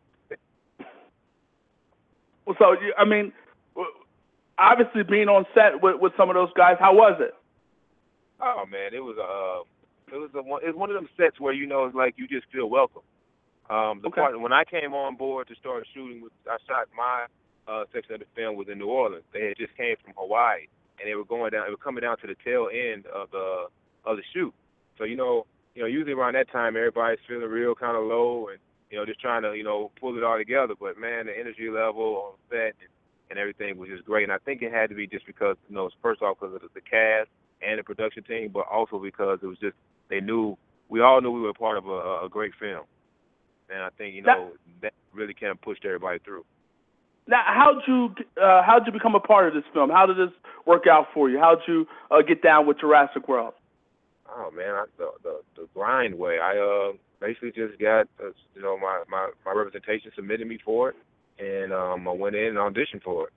I actually you know had to go in the room audition for it, and then from that point, I actually auditioned for it like like January of 2014, and then we didn't shoot till like July. So you know like I kind of knew it was in the books, but I just you know couldn't really talk about it, or I couldn't you know you know I just had to wait on it. So I was always continued to look for other things to do until it was time. So um, yeah, man, I auditioned for it and just was lucky enough to get it. So when you found out that you got it, what was your reaction? Man, my reaction, you know, you know what? Honestly, my reaction, I'm always excited about any you know job that I audition for and I get because it's another opportunity and it's like another part of the ladder. But I tell you what, when I got excited, excited was when the red carpet came. When we did the red carpet and the premiere, the world premiere for the show, is when I got excited because that's when it kind of really all came to fruition. Like, okay, this is Jurassic World, and to see everybody else's excitement about it, that's what got threw me. I'm like, wow, these people are really excited about these dinosaurs. You know, I, I've seen all the other ones, but they're really excited about this film, and then to see the box office numbers. Huh. But the red carpet, man, it, it blew my mind. It was just to be a part of that, to be there, and, and, you know, Access Hollywood, ETV, and being a part of all that. Steven Spielberg being executive producer on it. You know, man, it, it blew my mind. It took me took it to a whole other level. Now, did you get an opportunity to talk to Steven Spielberg? I did not get an opportunity to talk to Steven Spielberg, but I'm still waiting for that opportunity. So, you know, maybe that will come in the, in the near future. For sure. We're talking to one of the stars of Jurassic World, Isaac Keeson. Uh, let me ask you this: in, in terms of the audition, I mean, how, how, did you know at that point when you auditioned that you, you knocked it out of the box, that you, you, you got it done? um, you know, I felt really comfortable in the room, and I think that's what I kind of, you know, I, I work for. You know, we talk about football a lot, and we, you know, we, we just see what guys do on the field, usually on Sunday, but we don't see the work that goes into it prior to that. Well, it's the same thing with acting. Like you can have kind of the innate ability, but it's the craft, man. You have to continue to work on this. That's why acting class is important, and being around other actors, and just continue to work on the craft. It's like if you don't, you become rusty. And um, you know, I try to pride myself on trying to take that work ethic from football over to acting and trying to use that. And you know, so I feel comfortable in the room. I don't. I can't say that I feel comfortable every time I went audition room. I done have some some stumbles and falls, but it's it's it's it's, it's, it's made me better. You know, so you know, it made me better. So in audition room, I feel comfortable, man. I, I did. I really did, and I was just glad to see that I got it, man. You know, that's an unbelievable feeling, man. Because they just call your representation like, hey, yeah, we want to put Isaac on a veil. Now, see, the veil means they just want to see if you're available. That still doesn't mean you got it. They could be considering somebody else. So you know, it's it's it's a tedious process. It's an emotional roller coaster for sure. So, y- y- so you were were you on that emotional roller coaster? I mean, were you were you feeling it? Were you you know were you going up and down? And maybe I got it, maybe I didn't get it. Uh, maybe they'll call me, maybe they won't. You know, I mean, was, was that like was it like that for you? Was that rough? Well, I've never got off the emotional roller coaster, man. I'm still on. it. In this game, you're always on it.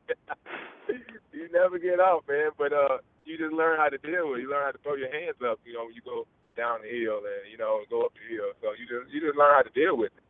That's how it works. You know, you never really get off of it because you're always looking for the next gig, the next opportunity, and you know it's it's you got to make it fun. You got to make it fun. That's how you continue to you know enjoy. You make it fun.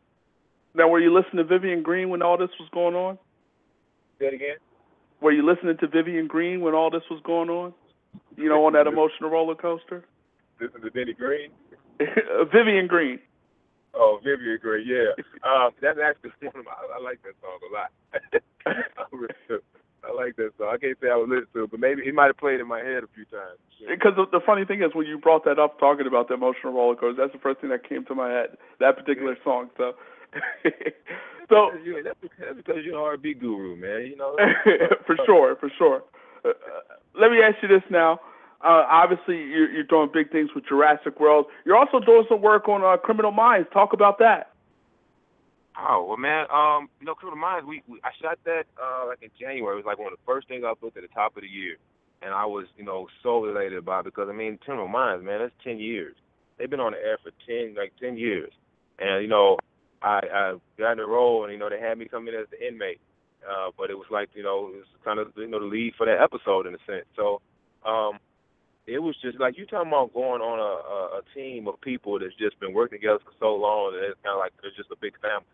And you know, for them to allow you to come in and treat you the same way, uh, Thomas Gibson, who's one of the actors who also directed that scene, and the the writer, uh, Virgil Virgil Williams, who wrote that episode, um, really just spoke highly of me and spoke to me to you know to help me give that kind of motivation to kind of keep pushing on and this you know this up and down, like we said, roller coaster type of career.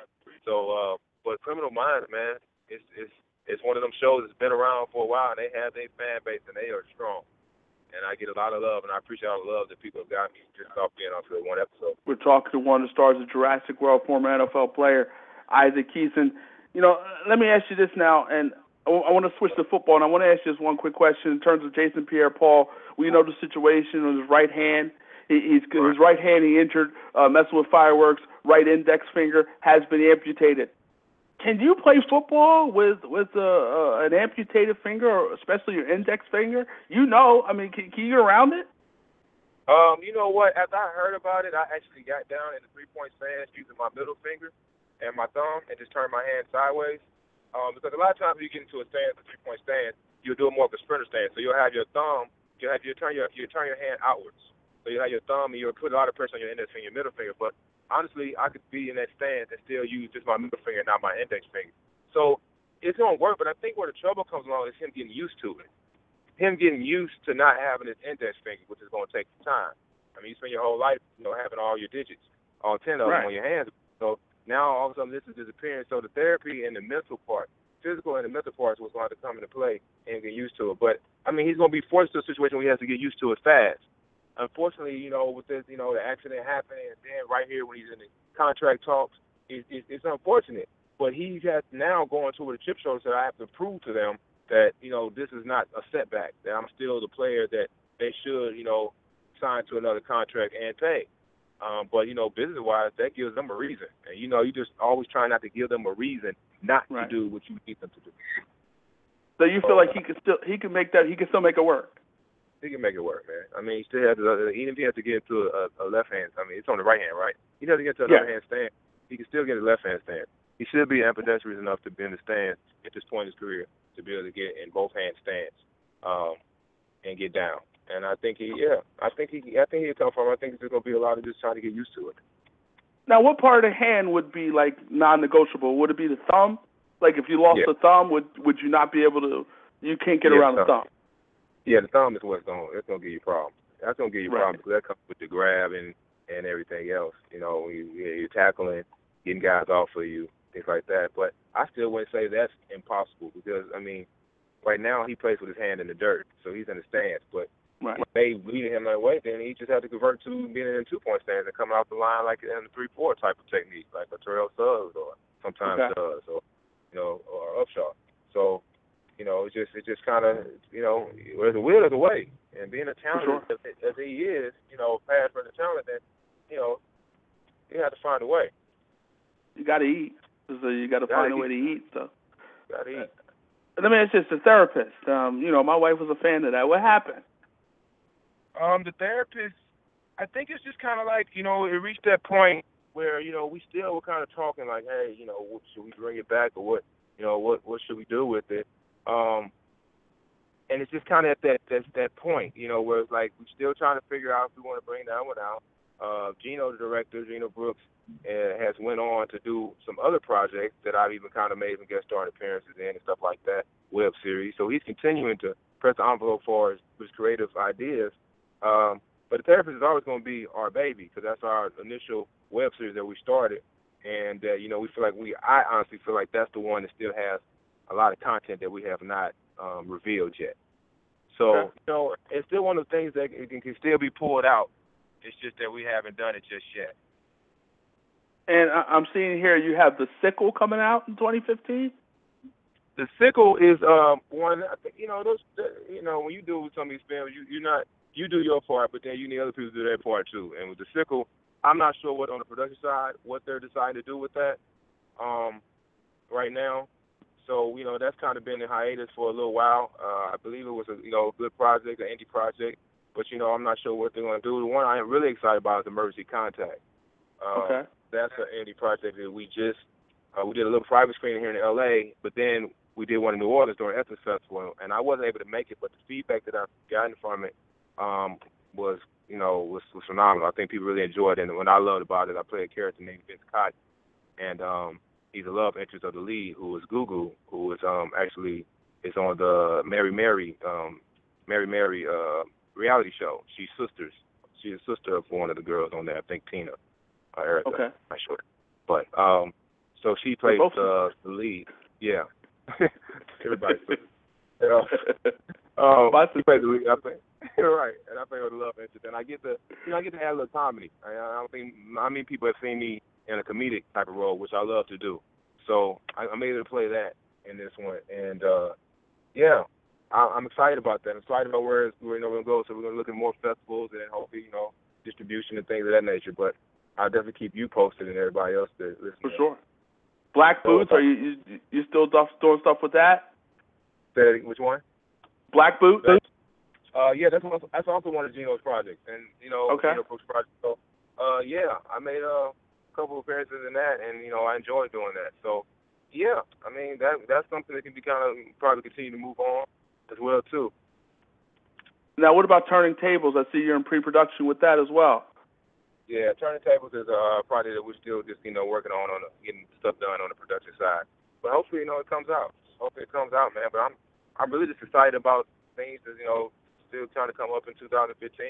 Uh, right now in the industry, things kind of slow down a little bit right now, but then they pick right back up again this part of July coming up in August. So, you know, it's it's it's I'm just excited about the future. Where are you at as an actor at this point? Um, I would like to say consider myself a working actor, meaning that you know a lot of times we come into this business, people say, "Oh, I'm an actor," but you know, and somebody else been in the business, well, you're a working actor. They try to get technical about it, and you know, I guess with the terms that they kind of qualify it as as a working actor, meaning that you can make a living off of being an actor. And what I've learned is that off your acting, you just want to continue to build your resume. And you want to find the love in it so it's not a job so you're not feeling like you're not you know you're going there every day you're not enjoying it because it's a very fickle business. And you know you just got to find ways to enjoy it find ways to find excitement in it and just continue to you know to push on it so i feel i'm you know i'm working actor and i'm just excited about continuing to do more stuff What do you like more? Did you like playing football more, or did you, or do you like being a working actor more? at this point in my life, um, and it's still making me say, um, is that acting. And it's still, you know, feel kind of wavy right there because football, like I've always said, I've never felt like I got the closure that I wanted out of, in a sense. And I still have dreams about it. I still, you know, have to be involved with it. I still coach and train kids in football just because I have to scratch the itch and just to kind of, you know, make sure that I'm still a part of the game that, you know, I, I love. Uh, so at this point, I can say that because I'm still getting the best of both worlds, that I call it. I'm able to act, but still be involved in the game of football. You know, whether it's talking to you about sports or Right. coaching these kids and trying to help them understand the game and be the best football player that they can be. Was there ever any? I, I know ultimately, you, you, like you said, you didn't get the closure that you wanted in football. Was there ever a, a moment where you said, you know what, let me let me train, let me try this one more time, let me see if I can give this one more shot, let me see if I can get one more tryout, let me see if I can get one more opportunity. When did you get over that uh, part? Um, there was a time after the, the, the after I left the CFL. I left the CFL. I did 07, part of 07, and then I did part of 08. After that, I started uh, training. Like I started, I came back when I was finished doing that. Like okay, exposure on football. I started back and I was training uh, at a place called Proactive Sports and Performance. And what I was doing is I was training high school kids, and I was also training some NFL players. Uh, I got a call from an ex-coach of mine uh, from the Cardinals, and he said, "Hey, um, there's a new league starting up called the UFL, and you know I'm with a team, and I would love for you to come try out. We have a tryout in Phoenix, Arizona. I'd love for you to come try out." And uh, I said, uh, I thought about it. I knew some guys then. I felt I was in great shape. I actually felt like I was a better player then than I was then because I was coaching people. So the outlook of the game had changed for me. The technical part of it had become greater to me.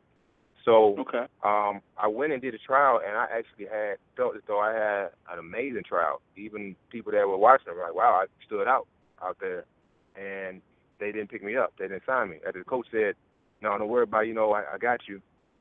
They didn't sign me, and I could have worked out for another UFL team because at the time Denny Green was with the Sacramento team, but this guy was under Denny Green was with another team, and he's like, "Hey, don't worry about Denny Green's team. You know how that you know worked out before. Come here." So I did it and had a great workout, and they didn't sign me. I said, you know what? To me, that's just a sign to say, you know, Isaac, let's go ahead and just let's keep, you know, let, let's not water that seed anymore. Let's water another one. Okay. So that's why I chose the acting part. We're talking to one of the stars of Jurassic World and former NFL former NFL player, excuse me, Isaac Keys. Now, Isaac, you know, five years ago, uh, around this time, um, there was a show on TV One uh, you know, where where you and a few other guys were were trying to to get the attention of Omarosa. I mean, well, you, I'm gonna stop you one second because I know you get ready to it, but this, I just had to recognize this is the favorite part. This is like there's always question and the part you want to get to in the show with me. So I'm sorry, but, but continue. How's your love life at this point? My love life is great, man. My love life is great it is, it is, it is, it is wonderful. I have no complaints. what does what does wonderful look like? Uh, wonderful looks like um, finding someone and being able to make a transition with them to for the future.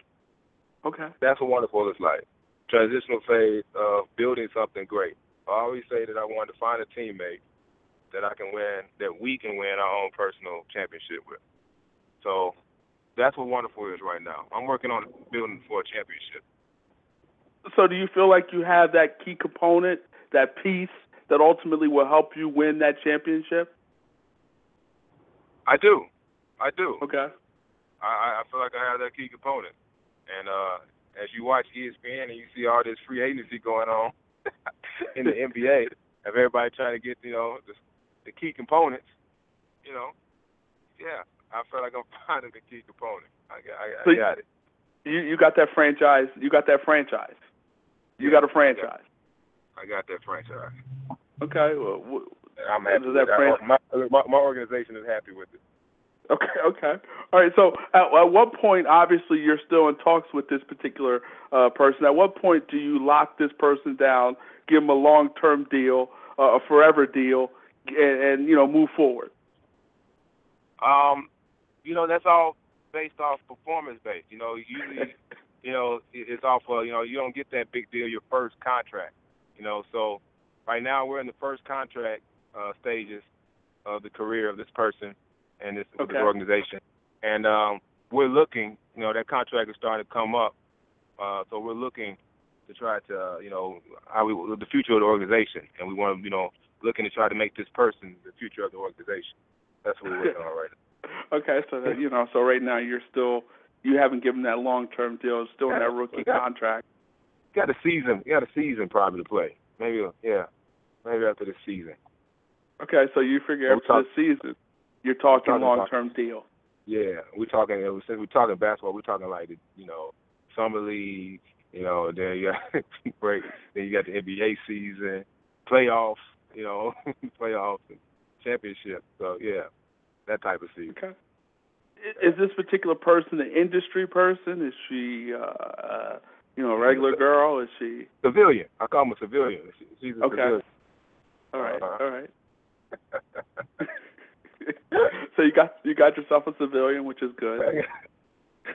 yeah, myself a civilian. Okay. So I mean, you- you're 37 years old. You have any kids? No, no kids, man. Okay, 37 years old. I mean, at, at this at this point, obviously, you you want to win that championship, and you're 37 years old. You're getting a little older now, and ultimately, you, you want to strike sooner than later. I'm, I'm, Um, I'm, I'm the GM. I'm not. Hey, the GM's organization. I can get I can get old if I need to, and still have a, a good organization. are you looking uh, within that organization? Are you looking to to create uh, you know offspring within all that? Oh yeah, definitely, man. I'm I'm a family person. I love Okay. I love family and I love I love kids, man. And uh, I actually want to you know congratulate my sister. You know I don't know if she's listening or not, but she'll hear. But my sister, she's just announced that she's pregnant, so I will be an uncle Okay, in 2016, and I'm very happy about that. It's going to be my parents' first grandchild. that's cool. Uh, so that's cool. it's, it's a big big change for the family, a big change for the good. And um, For sure. about that. Yeah. For sure, and, I, and uh, we can't wait till 2016, maybe 20, 2017, where where you start, uh, uh, you know, banging a few things out. Yeah, man. Well, I appreciate that, bro. I, I always love, I always love coming on the show, and I love your, your terminology of banging a few things out. That was that was pretty good. Um, Let, let me ask you a question. I mean, that show obviously, you know, uh, what what did it do for your acting career? Um, the show, and I think you give a reference to back to the Ultimate Merger. Uh, and it- it's funny, I still have people sometimes like, "Where do I know you from? Where I?" Know?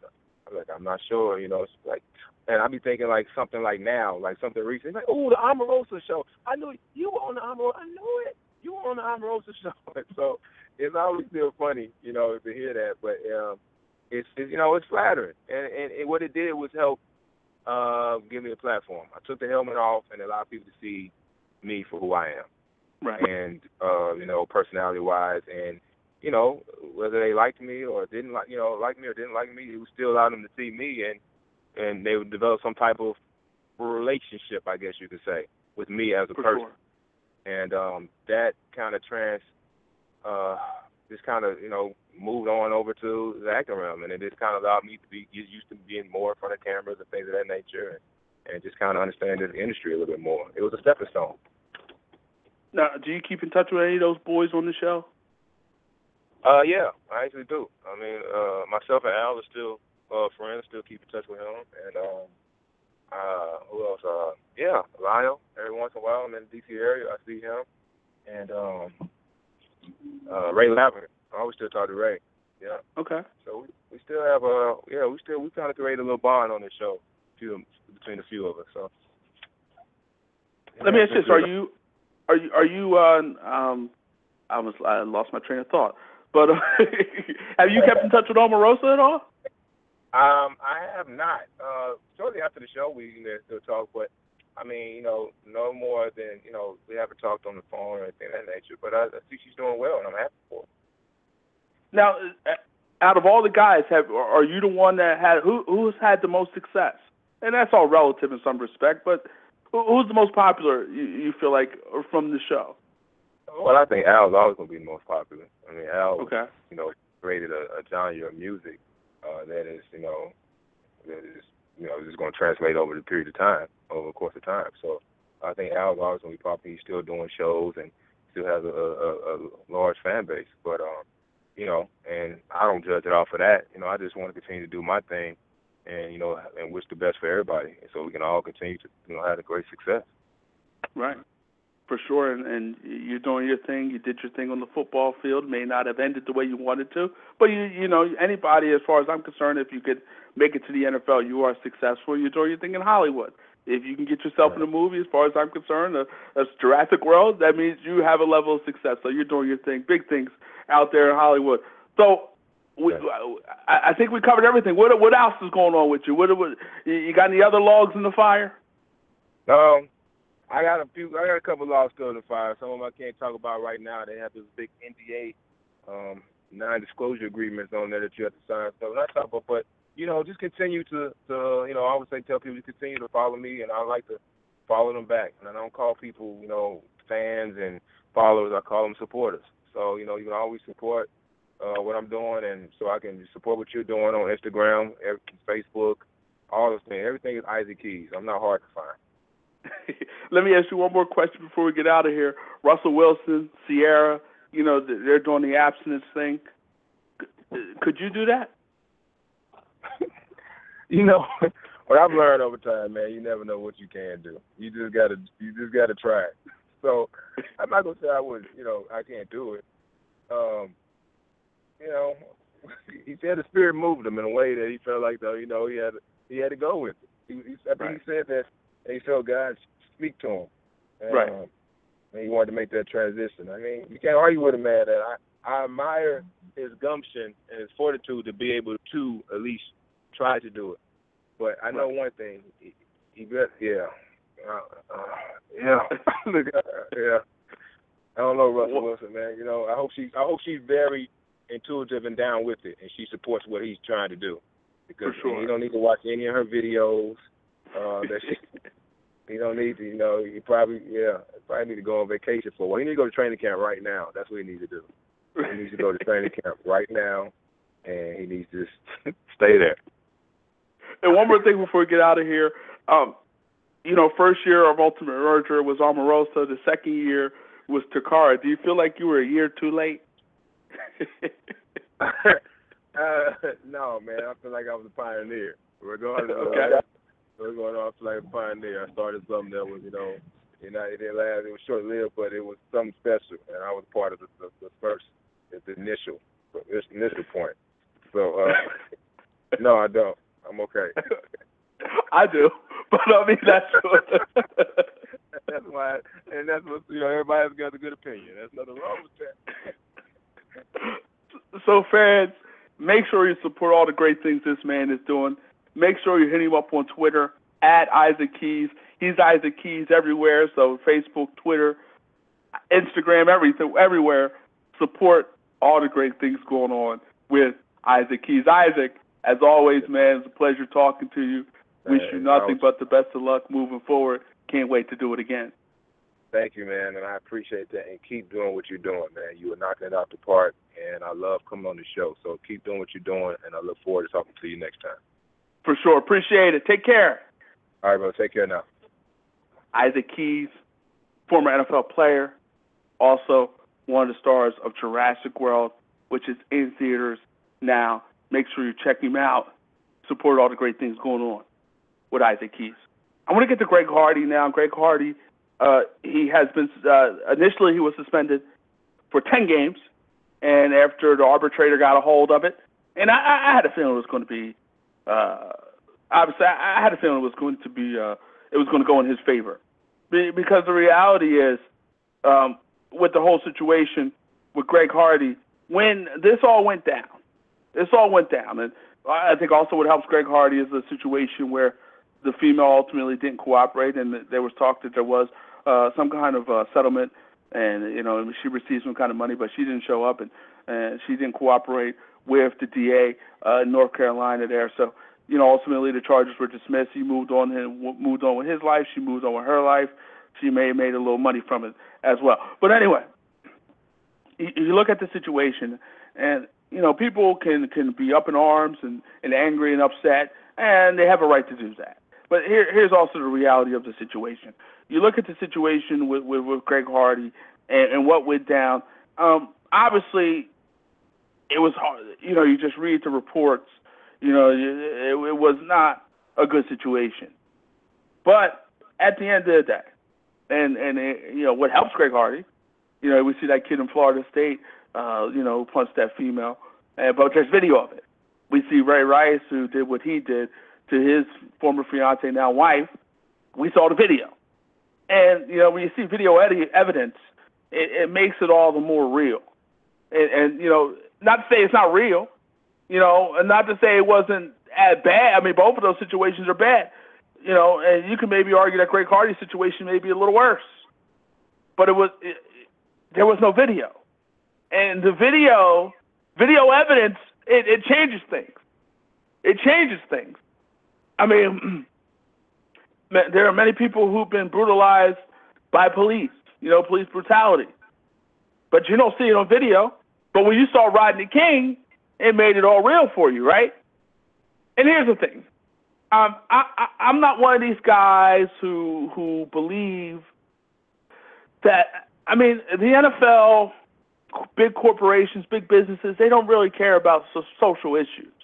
Uh, and reality is, they care about social issues when they have to care about social issues, and they care about those social issues when it affects their bottom line. And the bottom line was affected with the NFL when when Hardy, when Ray Rice, and Adrian Peterson, when all those situations were going down sponsors were talking about pulling out. And and when you got sponsorships and sponsors talking about pulling out, that changes things. That's a game changer.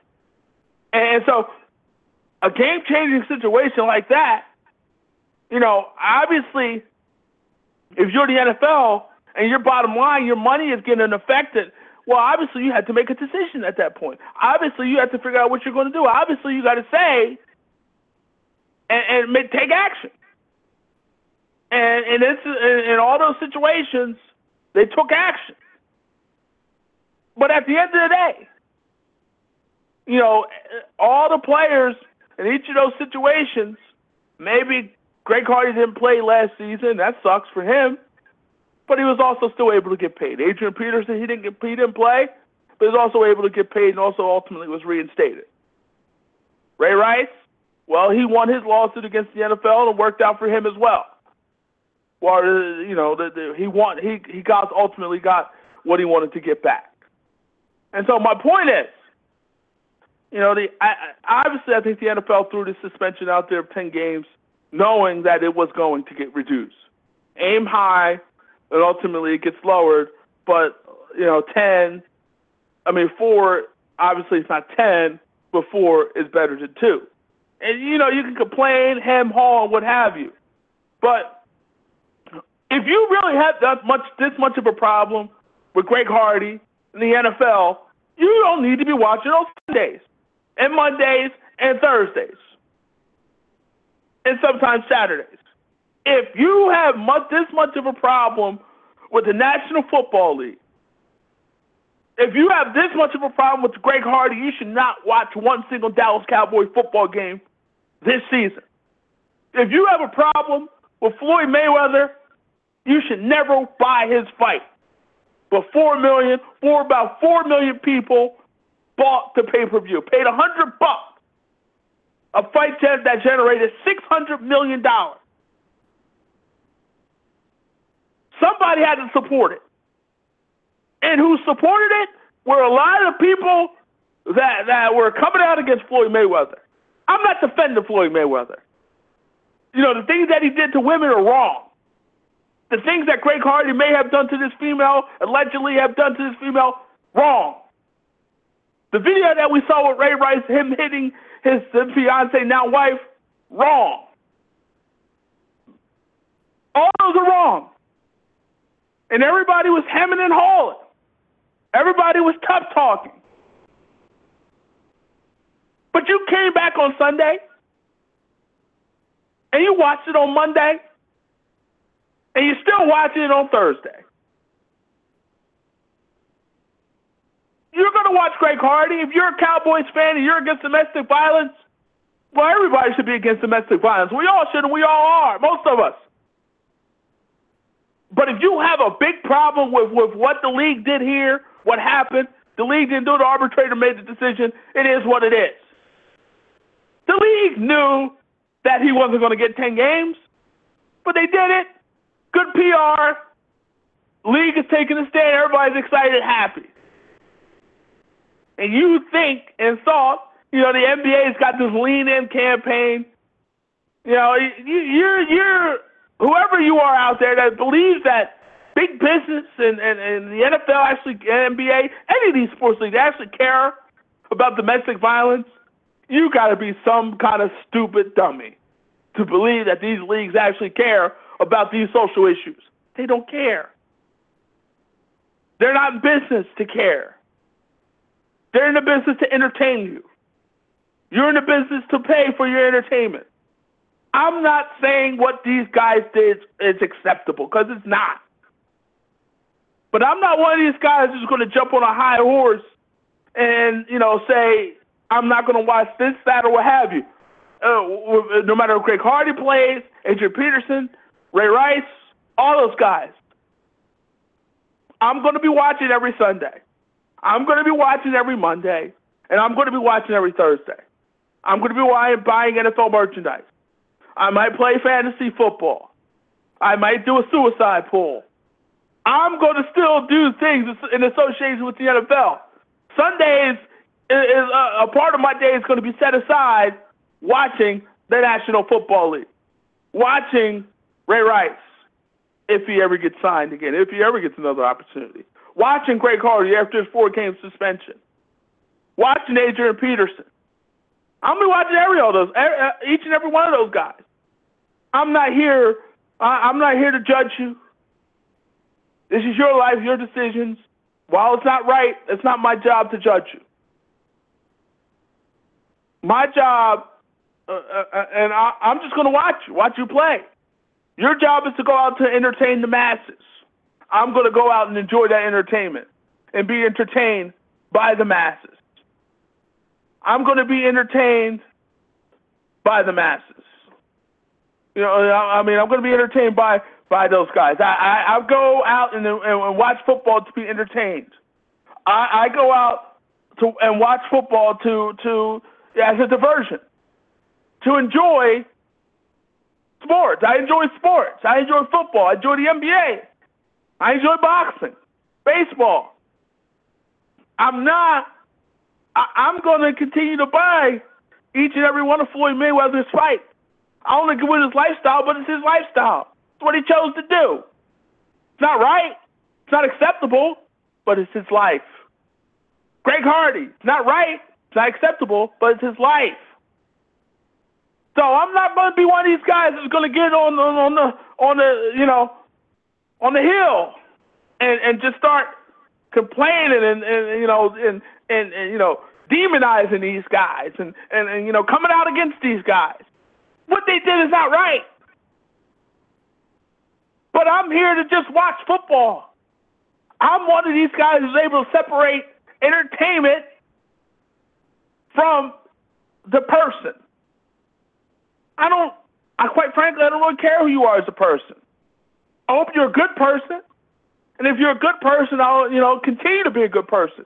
If you're a bad person, try to be a good person. Work hard to be a good person if you're a bad person.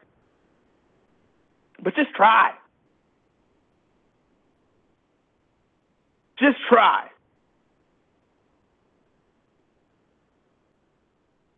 And so, with that being said, you may agree, disagree, be up in arms, angry. But reality is, when at the time when, when, when he was suspended and that situation went down, you look at the situation with Ray Rice, you know, the two games, he essentially was suspension was double Ray Rice. So it's if you look at past practices at the time, it's about right. And it, you know, domestic violence has been going on in the NFL and, and the world and society forever. So, you know, the, the league just came down when video was when we saw video, just like the Confederate flag. You know, that was taken down after we saw this. After we're we're a reactionary society. We're not. Unfortunately, we're not much of a precautionary society. We react sometimes when it's too late. I want to thank Isaac Keys for stopping by. Hit him up on Twitter Isaac Keys. Also, I want to thank Tony Wroten from Philadelphia 76 for stopping by. You can listen to this show, other great shows, blogtalkradio.com slash begin. Also, hit us up on our YouTube channel, youtube.com slash Go For It Gant. For everybody here, go for it. We hope you have a great weekend. See you later. Take care. Bye.